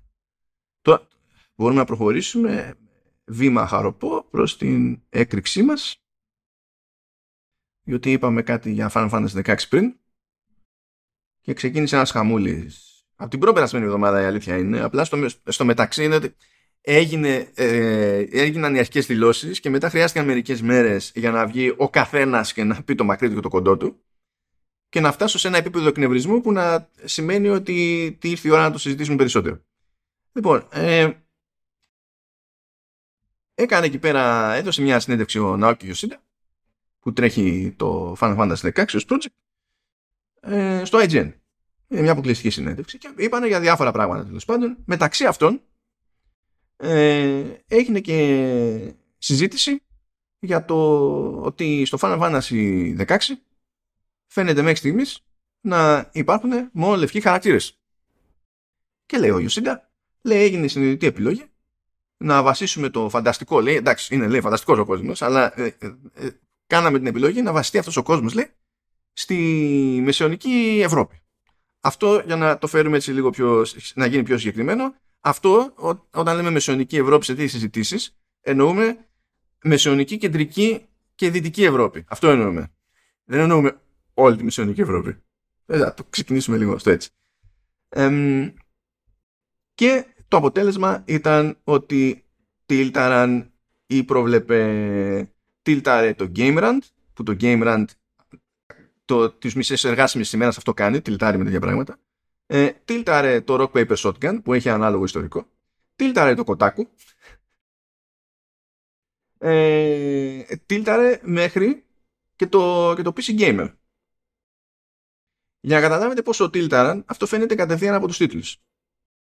Κάνα το Game Run, εντάξει, το Game Run στον τίτλο ήταν ε, πιο normal. Λέει Final Fantasy 16 Diversity Controversy Explained.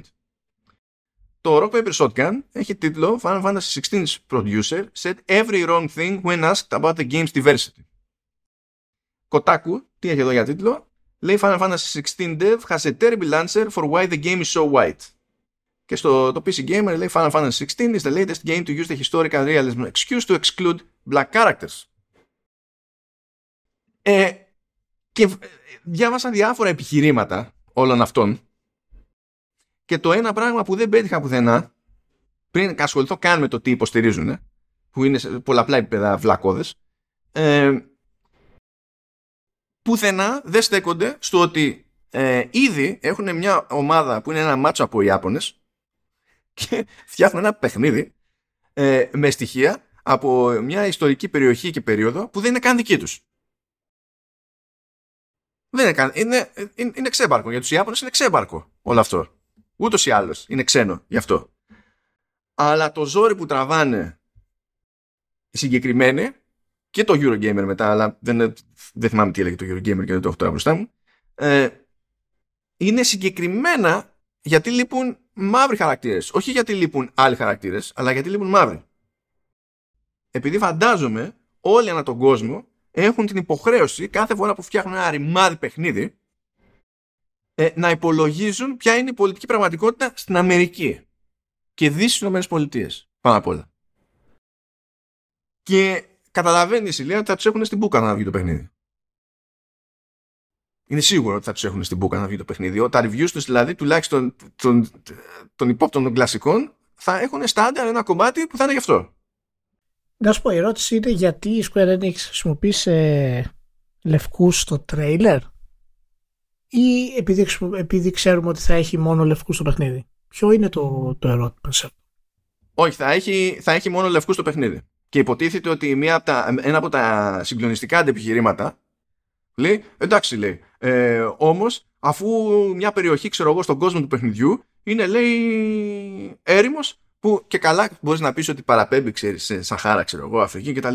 Εκεί πέρα που είναι στην έρημο και ε, είναι και το κλίμα το ανάλογο, γιατί και εκεί πέρα είναι λευκή.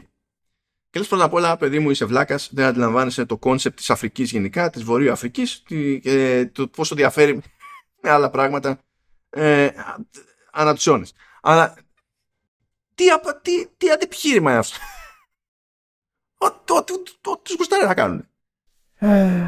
Ε, και λέει, είναι, υποτίθεται, ποιος το, δεν θυμάμαι ποιος το λέει από όλες αυτό, ότι είναι λέει, άλλο ένα επεισόδιο από τα κλασικά τέλος πάντων, όπως σε άλλες προσπάθειες, όπως είναι λέει το Witcher και τον Kingdom Come Deliverance, που είναι από Πολωνούς και Τσέχους.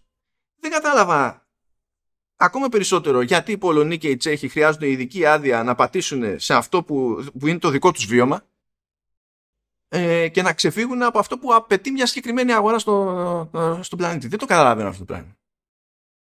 Και ταυτόχρονα στην περίπτωση της Square Enix την έχουν και άλλο στην μπουκα της Square Enix για το Forspoken. Που εκεί πέρα έχουν βάλει μαύρη πρωταγωνίστρια και το πρώτο πράγμα που, που κάνανε είναι να, να ψηρίζουν διάφορες δηλώσεις, να ψηρίζουν διάφορα animations και τα λοιπά και για το τι υπονοούν και τα, και τα συνάφη. Έχει, είναι μανούρα και από την ανάποδη. Εντάξει, δηλαδή, το, το, το, μεγαλύτερο, το μεγαλύτερο πρόβλημα με το Forspoken είναι ότι ε, η πρωταγωνίστρια ε, είναι στην ουσία ένα στερεότυπο το μαύρο. Ότι ξεκινάει φτωχή και είναι εκνευρισμένη και τα λοιπά. Ε, το οποίο τεχνικώς είναι, είναι δεκτό, αλλά ε, ε κοιτάτε, ε, είναι κάπως τώρα περίεργο πώς θα το πιάσουμε αυτό το θέμα για, για δύο λόγους. Εντάξει, δεν έχει πάρα πολύ ψωμί, να σου πω την αλήθεια, έτσι όπως το έχει παρουσιαστεί, αλλά ε, μια εταιρεία σαν τη Square Enix ε, δεν είναι απαραίτητο ότι πρέπει να, να ακολουθεί την, τον ιστορικό ρεαλισμό ή να ε, μην τον ακολουθεί. Κάνει φυσικά ό,τι, ό,τι την ενδιαφέρει περισσότερο στο δημιουργικό κομμάτι. Παρόλα αυτά, ε, στη σημερινή εποχή θα ήθελα τις απαντήσεις της να είναι πιο σωστές. Φάνηκε ότι οι απαντήσεις που δόθηκαν ήταν γενικά ε, σαν να μπήκε κάποιος στο Google, να τι έψαξε 5 λεπτά και να βρει και τι έχουν πει άλλοι θα πούμε αυτό το πράγμα. Και τι να, μα δεν υπάρχει σωστή απάντηση σε αυτό, ό,τι και να πεις. Ό,τι, και να πεις, θα σου ε, πούνε ε, δεν με νοιάζει, ε, έπρεπε να υπάρχουν και μαύροι μέσα. Αυτό ε, ε, εκεί θέλω να καταλήξω. Εκεί θέλω να καταλήξω. Οπότε από τη στιγμή που ξέρεις το κλίμα όπως είναι, εάν χρησιμοποιήσει κάτι σαν απάντηση του στυλ ότι γιατί θα το παιχνίδι μας έχει επηρεαστεί από αληθινή ιστορία, ε, πρέπει αυτό να σημαίνει κάτι. Παραδείγματος χάρη, το, ε, το Kingdom Come Deliverance. Καλά, εκείνο ήταν ανέκδοτο έτσι. Το ότι έχουν παράπονα από αυτό. Ναι, μπορεί, ε, μπορεί να βγει κάποιος και να πει παράπονο αυτό και αυτό, αλλά ε, έχει ιστορική έρευνα από πίσω, κανονική. Οπότε ε, μετά είτε θέλει να την ακολουθήσεις, να την δεχτείς την έρευνα, είτε να την απορρίψεις. Αλλά δεν έκανε απλά το κεφάλιο του. Για να θυμίσω κάτι για την περίπτωση του Kingdom Come Deliverance, ένα από, ένα από τα ξυπνιτζίδικα που λέγανε ε, ε, αγγλόφωνα κυρίως μέσα, ήταν ότι μέσα στο παιχνίδι, ας πούμε, οι, οι ντόπιοι αντιμετωπίζουν ως σκουπίδια ένα συγκεκριμένο group, τους κουμάνους. Ναι, ναι, ναι. Και είχε γίνει ιστορία γι' αυτό, γιατί είναι λέει μειονότητα στο, και από πού και ως πού αντιμετωπίζουν έτσι και τα λοιπά. Διότι ήταν στόκοι και δεν μπήκαν στη διαδικασία να ασχοληθούν γιατί έπαιζε αυτό. Διότι εκεί πέρα που παίζεται το παιχνίδι είναι σε μια περίοδο που ε, η, το, το, το, βασίλειο εκείνο ήταν, ε, είχε δεχθεί επίθεση από τους Ούγκρους με την υποστήριξη των Κουμάνων. Σε ποιο πλανήτη ακριβώς βλέπεις μπροστά σου τους πρώην εισβολή σου που δεν είναι πριν από 300 χρόνια αλλά ήταν πριν από μερικά χρονάκια. Έχεις πρώην εισβολή σου και στην πραγματική ζωή περιμένει οποιοδήποτε αυτό να μην κάνει register. Δηλαδή πρέπει να είσαι τελ... τελείως αλλού, ας πούμε, για αυτό το πράγμα. Δεν έχει σημασία αν είναι ωραίο αυτό που βλέπεις. Ναι. Έχει σημασία ότι δεν έχει μπει, δεν έχεις μπει στη διαδικασία να αναρωτηθείς καν γιατί συμβαίνει αυτό που βλέπεις στο ρημάδο παιχνίδο. Απλά θες να πεις την παπάντζα σου. Τέλος πάντων, sorry, συνέχισε. Ε, οπότε, εάν πρόκειται να απαντήσεις σε μια εταιρεία, ως εταιρεία κάτι τέτοιο, πρέπει να είσαι προετοιμασμένη. Εμένα η απάντηση δεν μου φάνηκε προετοιμασμένη. Παραδείγματος χάρη, όταν ε, ε, αναφέρθηκες η Square Enix και είπε ότι βασίζεται στη ευρωπαϊκή, στον ευρωπαϊκό μεσονικό κόσμο, ε, το οποίο είναι OK, okay, μπορείς να το κάνεις ε, αυτό το πράγμα. Οι απαντήσεις που δίνεις μετά ε, πρέπει να είναι ε, πολύ συγκεκριμένες. Παραδείγματος χάρη, όταν λες ότι η ιστορία ε, είναι, είναι φαντασία, αλλά επίσης βασίζεται στην, στο reality, για να εξηγήσεις γιατί δεν έχεις ε, έγχρωμους, είναι επιχείρημα το οποίο δεν στέκει στην ουσία. Γιατί από τη στιγμή που είναι σε ένα φανταστικό κόσμο, δεν δεσμεύεσαι ταυτόχρονα από το ρεαλισμό. Αλλά να χρησιμοποιείς το ρεαλισμό λέγοντας ότι σου δεσμεύει το φανταστικό κόσμο στην ίδια πρόταση, ε, δεν είναι καλό επιχείρημα. Και αυτό έχει να κάνει με το πώς η Square Enix αντιμετώπισε αυτά τα παράπονα, άσχετα αυτά τα παράπονα είναι υπερβολικά και έγιναν εκρήξεις, ας πούμε, όπως συνήθως γίνεται στο, στο Ίντερνετ. Εμένα αυτό με, με έχει ενοχλήσει περισσότερο ε, στο, στο concept. Δηλαδή πρέπει να είσαι προετοιμασμένη ως Square Enix ότι θα δεχτείς σήμερα τέτοια κριτική. Είναι κακό; Ναι, OK, okay, δεν είναι ό,τι καλύτερο. Είναι η αλήθεια αλλά μου φάνηκε ότι ήταν πάρα πολύ ε, απροετοίμαστοι. Και γι' αυτό μετά άρχισαν να βγαίνουν, ειδικά στο Kotaku φυσικά, ε, να έχουν διάφορα links από αυτά τα πρόχειρα που ψάχνουν στην ιστορία. Α, οι μαύροι ζούσαν στη Βρετανία 2.000 χρόνια. Καλά, εντάξει. Οι αυτό... μαύροι Ευρωπαίοι. Έκανα τον κόπο να τα διαβάσω και ναι, Οι μαύροι Ευρωπαίοι είχαν εμφανιστεί. Ναι, στη Ρωμαϊκή Αυτοκρατορία. Μα αυτό είναι το πρόβλημα. Όταν δεν έχεις εσύ απαντήσεις ως εταιρεία κανονική, αυτόματα ο άλλος θα κάνει ένα γρήγορο Google search, θα σου προσφέρει μια γνώση η οποία είναι επιφανειακή τελείως και θα σε απόρριψει. Με αποτέλεσμα να δημιουργείται αυτή η αρνητική εικόνα που είπα και στην αρχή του podcast, ότι φοβάμαι ότι μπορεί να δημιουργήσει πρόβλημα σε ένα Final Fantasy που όντως ε, πηγαίνει πάρα πολύ καλά. Είμαι σίγουρος ότι θα το αλλάξει αυτό το κομμάτι η Square Enix σε κάποιο επίπεδο, αλλά δεν είναι σωστό το επιχείρημα, πέρα αν έχει ηθικό δίκιο, ότι ε, δεν έχουμε μαύρους γιατί η φανταστική μας ιστορία και ο φανταστικός μας κόσμος βασίζεται στον πραγματικό κόσμο. Ε, το Game of Thrones παραδείγματος χάρη το ξεπέρασε αυτό το πρόβλημα ε, έχοντας διαφορε... ε, διαφορετικές υπήρους. Ε, εάν είσαι συγκεντρωμένος εσύ ως Square Enix σε ένα μικρό κομμάτι της χώρας σου, τη βάλεις θέα, η οποία είναι η περισσότερη ή το 99% άσπρη και δεν υπάρχει τρόπος να δείξεις κάτι άλλο ως diverse, αυτό κρύβει λίγο μία αφέλεια. Γιατί εγώ θα περίμενα σήμερα, ειδικά σε μια εποχή όπου όντως προσπαθούμε και έχει υπάρξει πρόοδος να έχουμε έχρωμους πρωταγωνιστές, σούπερ ήρωες, το οποίο είναι πολύ σημαντικό, ε, να έχασε αυτή την ευκαιρία η Square Enix, όχι απαραίτητα καν αν θέλει να κάνει ε, βασικό χαρακτήρα. Να έχει secondary χαρακτήρες. Και αναρωτιέμαι αν αυτό, μάλλον αυτό είναι, αυτό τώρα δεν είναι θέση που θέλω να πάρω, αλλά κάτι που θέλω να μου πεις στην άποψή σου, εάν αυτό έχει, το, έχει μια ρίζα στο γεγονός ότι οι Ιάπωνες έχουν μέσα τους ένα ρατσισμό στην κουλτούρα τους. Δεν είναι ρατσισμός με την παράδοση εκείνη που τον εκφράζουμε. Είναι, είναι περισσότερο ε, μια ιδέα διαφορετικότητας. Ε, πες το ότι είναι πιο, πιο σοβινισμός, ας το πούμε έτσι. ότι... Ναι, ε. δεν ξέρω αν, αν, αν ισχύει αυτό και, και σχεδιαστικά, αν αυτό είναι ένα κομμάτι ακόμα που εταιρείες σαν τη Square Enix που βγάζουν παιχνίδια πραγματικά ε, έχουν χαρακτήρες που, που ολόκληρος ο πλανήτης μπορεί να αγαπήσει. Ε, μήπως ε, ε, υπάρχει ένα ακόμα τέτοιο μικρό θέμα στο πώς πλησιάζω το design, μήπως να έχει ξεπεραστεί.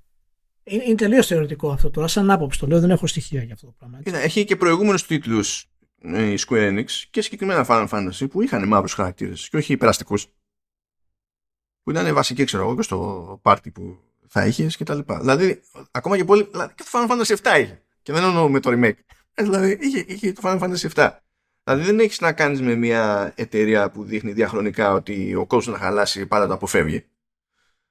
Ε, βέβαια, δεν ξέρω γιατί είπαμε δεν μπορεί να να νιώσουν οι ορισμένοι ότι έχουν να κάνουν με Ιάπωνες και ότι αυτό φέρνει μαζί του κάποια πράγματα όχι για ενδεχόμενο ρατσισμό που λες εσύ αλλά δεν μπορείς να περιμένεις από τον άλλον ε, να αγνοήσει για πάρτι σου μόνο όλη τη δική του κουλτούρα και κοσμοθεωρία απλά επειδή έτσι γουστάρεις εσύ ας πούμε. Δηλαδή, άμα ήταν έτσι δεν θα είχαμε ε, γενικά την ιαπωνική προσέγγιση στο gaming. Θα είχαν εξαλειφθεί όλα. Θα ήμασταν και γενικά ούτε την ευρωπαϊκή ούτε τίποτα. Δεν το καταλαβαίνω αυτό το, το πράγμα. Οπότε όταν κάνεις όταν, ε, δηλαδή εντάξει ότι ήταν ε, ατυχής η απάντηση του του Yoshida όταν πήγε να διευκρινίσει ήταν ατυχής. Αλλά δεν μπορώ να σκεφτώ ε, και κάποια απάντηση που να μην αντιμετωπιζόταν ο, ο κόσμος να χαλάσει πάλι ως ατυχής. Διότι στην τελική ποιος είμαι εγώ να γυρίσω και να του πω το άλλο ότι όχι θα αλλάξει το concept σου γιατί έτσι μου γουστάρει. Δηλαδή δεν μπορεί απλά να με ενοχλεί το concept ως concept ε, πρέπει να, ε, ε, να ασχολούμαστε και με το αν δημιουργεί κάποιο πρόβλημα τελικά το α ή το β. Ναι, ναι. Ε, γι' αυτό λέω ότι είναι και, είναι και θέμα χειρισμού η όλη κατάσταση γιατί είναι και διπλωματικό το θέμα αν και δεν υπάρχει ίσως ε, τρόπος να, να νικήσεις σε αυτό το πράγμα. Δηλαδή άμα βάλεις ένα βασικό χαρακτήρα όπως είδαμε στο Forspoken ε, και έχεις έχρωμο βασικό χαρακτήρα δεν πρόκειται να πάρεις τα θετικά θα σε κράξουν γιατί θυμίζει τους ε, μαύρους στον γκέτο. Π.χ. OK. Okay. Άμα δεν κάνεις θυμίζει μαύρους στο, τον γκέτο, θα σου πούνε ότι κάνεις exclusive τους μαύρους στον γκέτο, γιατί οι μαύροι δεν είναι πλούσιοι και καλοπερασάκιδες. Δηλαδή, OK, okay, ε, δεν υπάρχει τρόπος στην ουσία να νικήσει αυτό το πράγμα, γι' αυτό τουλάχιστον προσπάθησες σαν εταιρεία να έχεις μια καλύτερη απάντηση και θέση σε αυτά τα πράγματα, αλλά ε, εγώ δεν έχω καταλάβει αν αυτό εν τέλει είναι το κομμάτι ότι ε, η Square Enix δεν θα έχει καθόλου έχρωμο. Εάν δεν θα έχει καθόλου έχρωμο. Εγώ αυτό έχω καταλάβει. Με βάση αυτά που λέει ο Ιωσίντα, εμένα μου είναι εντύπωση ότι δεν θα έχει καθόλου. Ναι. Εάν, εάν ισχύει κάτι τέτοιο, ε, είναι λίγο περίεργο. Μπορούμε να πούμε ότι είναι λίγο περίεργο γιατί η Square Enix δεν είναι ότι στα προηγούμενα Final Fantasy δεν είχε τέτοιους χαρακτήρες. Και μαύρους χαρακτήρες είχε στο, στο Final Fantasy το, το 13 ε, και στο Final Fantasy 7 ένας από τους βασικούς χαρακτήρες ήταν μαύρος ε, εξωτικούς χαρακτήρες, περίεργους χαρακτήρες ε, δηλαδή δεν είναι κάτι το οποίο είναι περίεργο και επειδή ακριβώς είναι fantasy κόσμος έχει αυτή την ελευθερία ε, να το έχει. Και μάλιστα το αναφέρει μέσα και το ε, και τον God of War ας πούμε ότι έχει την Angrboda η οποία είναι μαύρη στην Norse Mythology. Αυτό ε, OK okay, αλλά αυτό ξέρεις είναι forced στην πραγματικότητα. Δεν χρειάζεται να το κάνεις γιατί ακολουθείς τη μυθολογία. Κανένας δεν θα σου πει γιατί η μυθολογία των, των Norse ε, δεν έχει μαύρου. Όχι, θα βγουν και θα σου πούνε. Όχι, μπορεί να το θεωρήσει δεδομένο. Θα κάνει στο πεταχτή και θα σου το πει. Ναι, μπορεί, μπορεί, αλλά δεν έχουμε φτάσει ακόμα σε αυτό το. Στο... Και να, να, σου θυμίσω, να σου θυμίσω τη φοβερή θέση που είχε πάρει το BBC για το Troy Fall of a City που έχει να κάνει με την τρία κτλ. Όταν έτρωγε κράκ, λέει, καλά, λες ε, μαύρος αχηλέα. δηλαδή, γιατί τόσο try harding; Δηλαδή θα πεις πάθαμε τίποτα; Όχι, δεν πάθαμε τίποτα. Αλλά ρε φίλε, δεν αναρωτιέμαι ε, γιατί έχεις κάνει αυτό το casting. Ε, και η θέση του BBC είναι ότι ε, το, οι χαρακτήρες αυτοί, οι ιστορίες αυτές και το δωδεκάθεο και τα λοιπά ε, είναι τόσο γνωστά ξέρω εγώ σε όλο τον κόσμο που στην ουσία δεν ανήκουν σε κάποιον, είναι, είναι κοινό κτήμα. Οπότε δεν έχει σημασία, μπορούμε να το εκφράζουμε όπως θέλουμε. Α, έτσι. Α, εκεί είναι έτσι. Τότε εδώ γιατί δεν είναι αλλιώς; Αυτό, αυτό είναι με βιδόνι. Είναι η λογική της υπόθεσης. Διότι ε, φαντάσου ένα άλλο σενάριο. Πες ότι αύριο ξυπνάει η Square Enix και πηγαίνει και στείλει ένα στούντιο στην Αφρική. Και εκ των πραγμάτων το μεγαλύτερο μέρος του προσωπικού, αν όχι όλο το προσωπικό, ξέρω εγώ, είναι, είναι μαύρε. Και βγαίνει ένα παιχνίδι, όλο οι μαύρους. Γιατί αυτή είναι η εμπειρία τους. Έτσι έχουν συνηθίσει. Έτσι αντιλαμβάνουν τον κόσμο και τα πέριξ του. Εκεί θα είναι πρόβλημα ή δεν θα είναι πρόβλημα. Και έστω ότι δεν είναι πρόβλημα και θα, βγουν όλοι, θα βγει ένα παιχνίδι και θα είναι όλοι μαζί. Έστω ότι δεν είναι πρόβλημα. Που εγώ πιστεύω ότι δεν υπάρχει κανένας λόγος να θεωρηθεί πρόβλημα. Αυτό από μόνο Αν το κάνει αυτό η Square Enix και έβγαζε ένα τέτοιο παιχνίδι και η κάθε Square Enix, αλλά μετά ξαναέβγαζαν οι Ιαπωνικές ομάδες ένα Final Fantasy που ήταν τίγκρα στους λευκούς σχεδόν αποκλειστικά ή τελείως με τους λευκούς.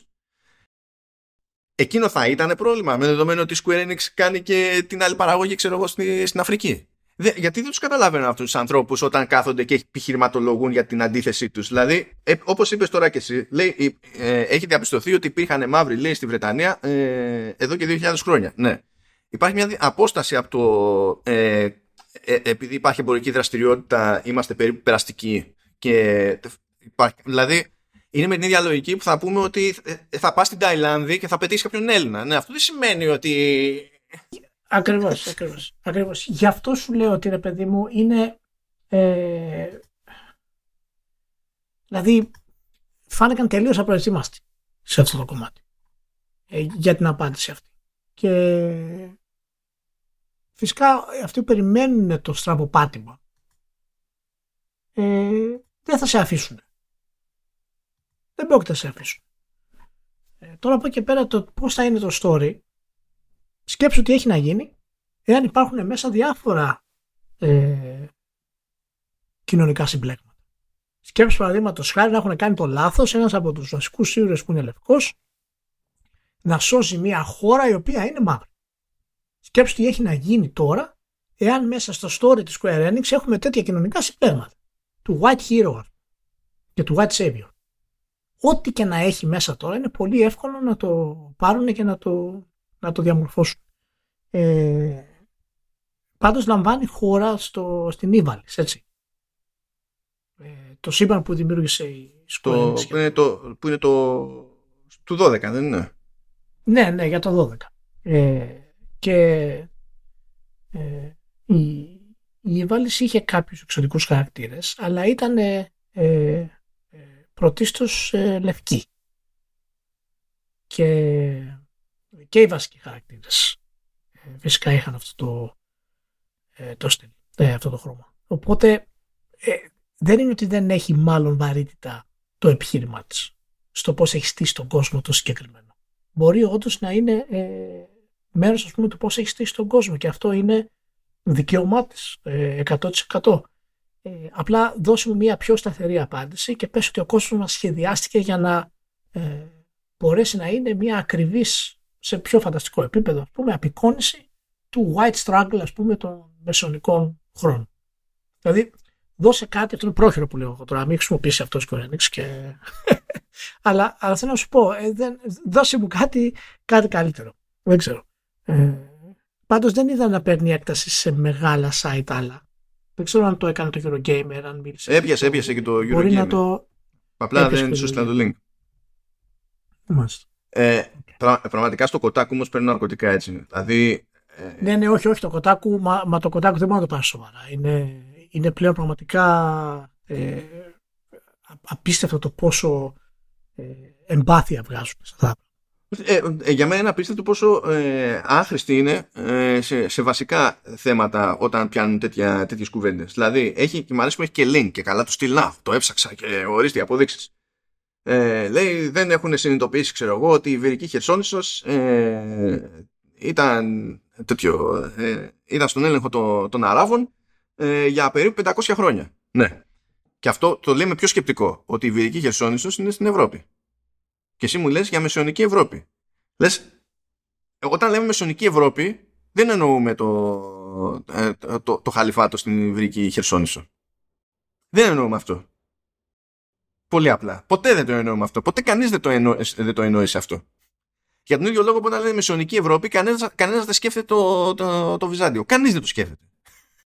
Γιατί, γιατί έτσι; Κανείς δεν σκέφτεται ύστερα την, την, Οθωμανική Αυτοκρατορία. Κανείς δεν τη σκέφτεται ως μεσαιωνική Ευρώπη. Είναι άλλο το καπέλο αυτό. Συν της άλλης, αυτό μέσα στο κεφάλι τους, το ότι ε, ήταν μουσουλμάνοι στην Ιβρική Χερσόνησο και καλά, είναι απόδειξη ότι ε, άρα υπήρχαν μαύροι. Συνειδητοποιείς τι λένε. Συνειδητοποιείς τι συγχαίουν.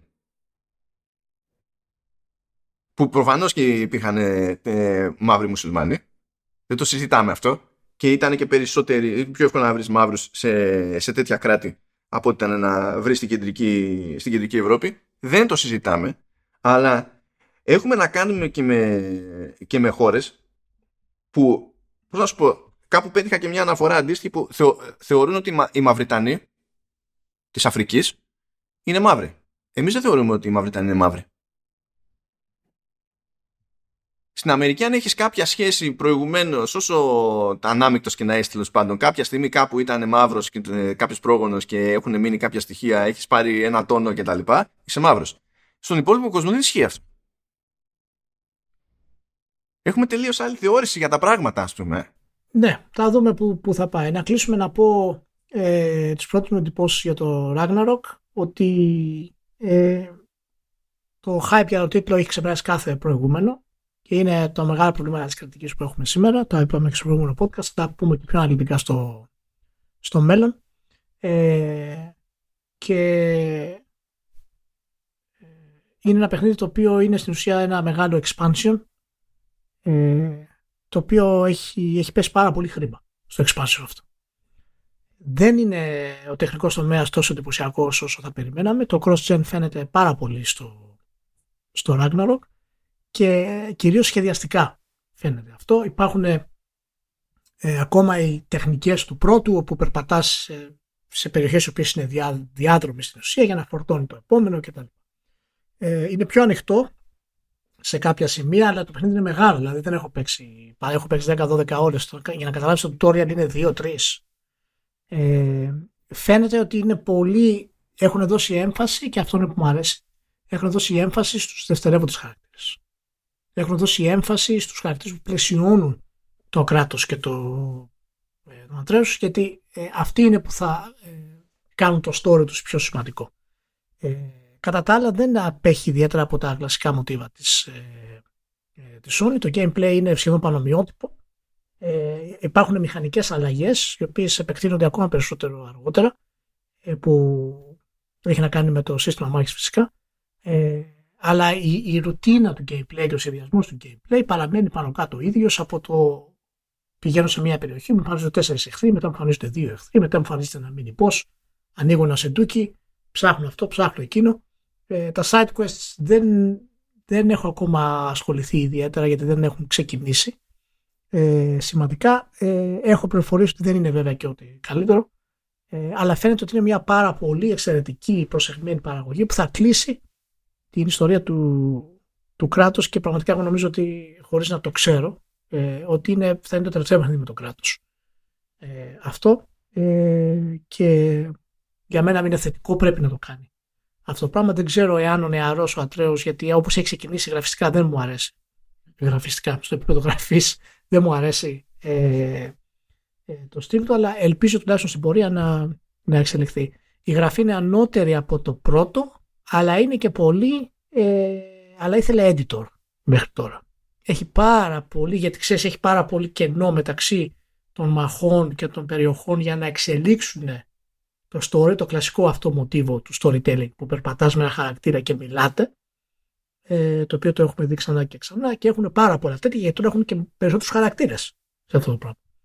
Ε, η μονοκάμερα συνεχίζει να είναι εντυπωσιακή ε, και ένα από τα ωραία ε, στοιχεία του Ragnarok ε, οπότε ε, όταν το παίξει και ο Μάνος όταν και εγώ συνεχίσω ακόμα περισσότερο λογικά μέσα στη βδομάδα γιατί το έχω βάλει αμάτι μου τώρα γιατί ε, έχει, έχει περάσει καιρός ε, που έχω να έχω ασχοληθεί με ένα παιχνίδι. Έχουμε μια περαιτέρω ανάλυση στο True Ending. Ε, και ίσως και πιο νωρίς, αλλά το, ίσως κάνουμε και ένα κάπως ξεχωριστό για το Ragnarok, αλλά δεν είναι από τους τίτλους που ε, πραγματικά έχουν την ίδια σημασία με το πρώτο τίτλο. Οι βαθμολογίες του είναι πραγματικά απαράδεκτες. Και ε, όχι με την έννοια ότι είναι κακό παιχνίδι, δεν μπορεί να είναι κακό παιχνίδι. Αλλά όταν παίρνεις 20-25 δεκάρια και ταυτόχρονα όσοι βάζουν 8 εξαφανίζονται, άρα το παιχνίδι πάει σε 95.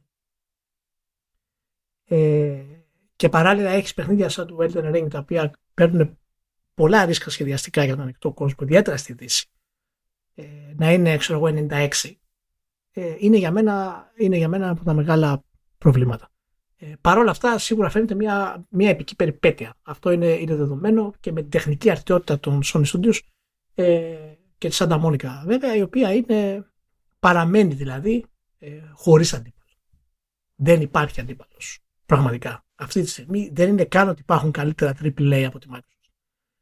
Ε, ή, ή, ή σάξια. Δεν υπάρχει αντίπαλος. Ακόμα και το ίδιο επίπεδο η, η στεναρότητα και η στιβαρότητα πώς λειτουργεί ο ήχος, ο διάλογος, οι μάχες, αυτή η προσεκτική ας πούμε καθοδήγηση από το Σέρτι που έχει γίνει σε όλο το σύστημα της ε, το PlayStation Studios ε, είναι χάρμα ιδέστε. Και μιλάμε φυσικά μάλλον για, στην ουσία για, για παιχνίδι του PlayStation 4, έτσι, PlayStation 4 Pro. Ε, είναι τρομερό ότι πρόκειται να γίνει, ότι πρόκειται να γίνει όταν ξεκινήσουν οι παραγωγές οι πραγματικές νέας γενιάς, το είχαμε ξαναπεί, αλλά αυτό μην περιμένετε νέο God of War τα επόμενα 2-3 χρόνια. Δεν θα ξαναγίνει αυτό. 7 χρόνια να το περιμένετε. Ναι, και όταν θα γίνει αυτό, μην περιμένετε να έχει ε, ρύθμιση για 60 frames και high frame rate για να γίνεται παραπάνω. και δεν, δεν, αυτά, αυτά γίνονται επειδή πρέπει να τρέχει στο PlayStation 4 και έχουμε αέρα. Έχουμε τράτο. Είναι... Μ' άρεσε το μεταξύ που έγραψε σχετικά το Digital Foundry. Ε, και έχει, έχει, έχει δύο κείμενα ε, τώρα πιο πρόσφατα βγήκε το πιο έτσι τροφαντό αλλά έβγαλε ένα πρώτο το οποίο ήταν και καλά ξέρεις και πιο λίγο thought piece ας πούμε που λέει ε, ότι είναι το παιχνίδι είναι παιχνίδι PS4 ξέρω εγώ ε, αλλά μήπως τελικά αυτό βγαίνει σε καλό; Eurogamer ε, τουλάχιστον σου πω κάτι ναι, τουλάχιστον σου πω κάτι το Eurogamer τουλάχιστον το έβαλε recommended. Το οποίο είναι το 8 στην ουσία. Δεν το έβαλε essential. Τουλάχιστον κρατήσανε χαρακτήρα. Είδα αναφορές, ε, επειδή κάνει κάποια roundup στο το games industry, για, και καλά βγάζει μια δημοσίευση που λέει The Critical Consensus για το τάδε παιχνίδι. Και έχει και links για διάφορα reviews, αλλά έχει και, και αποσπάσματα από διάφορα reviews. Και έρχεται ε, στο κομμάτι του Eurogamer και λέει ότι έδωσε τη στάμπα λέει recommended που είναι το, ε, είναι το highest που δίνει. Και λέω Games Industry. Ε; Έχετε, πρώτον είστε το Games Industry. Δεύτερον, ε, έχετε τον ίδιο ιδιοκτήτη. Ανήκετε και οι δύο στη ReedPop. Είστε στον ίδιο, στο ίδιο κτίριο. Ε, ξέρω εγώ, συντονιστείτε λίγο στην όλη φάση. Αλλά ναι, OK. Okay. Τι να πεις. Anyway. Δυνατόν. Ε, να που είναι, δυστυχώς. Λοιπόν, φτάσαμε στο τέλος. Να είστε όλοι καλά. Ε, να έχετε μια σούπερ εβδομάδα και θα μιλήσουμε σύντομα στο επόμενο Vertical Slice. Επίσης, μην ξεχάσετε να δείτε την εκπομπή του Industry Resort στο Retro X, η οποία θα έχει ανέβει τη στιγμή που ακούτε το, ε, το podcast και είναι μια εκτεταμένη συζήτηση με το τι έχουμε στην ουσία καταφέρει αυτά τα χρόνια στη βιομηχανία και ποια είναι το πραγματικό πρόσωπο της νέας γενιάς που περιμένουμε με το φίλο τον Κώστα Χατζαρόπουλο, ο οποίος ε, κατάφερε και έγινε game developer στη Supermassive μετά από αλλαγή καριέρας ανεπανάληπτη. Ναι, είναι τελείως ε, άσχετο το ένα με το άλλο. Ε, που έκανε ναι, από τις ξενοδοχειακές επιχειρήσεις. Οπότε σίγουρα θα έχει και ενδιαφέρουσες ιστορίες ε, να μας πει. Οπότε σας προτρέπω να το δείτε το βιντεάκι και να γίνετε συνδρομητές. Α, παιδιά, link στις σημειώσεις από αυτό. Άμα νιώσει ο άλλος έτσι. Πλέον βαριέμαι να τον, να τον κυνηγάω. Δεν ξέρω. Άμα, άμα νιώσει. Θα Ναι, ναι, θα άμα στείλ- δεν νιώσει, Θα δεν θα στείλω υπάρχει. link. Πάντα, πάντα, πάντα στέλνω link. Πάντα. Εντάξει. Αυτά τα χαιρετίσματά μας και τις ευχαριστίες μας στη, στη ΛΥΠ και φυσικά χαιρετίσματα σε όλους εσάς. Να σε καλά, Λιπ. Και τα λέμε την άλλη εβδομάδα.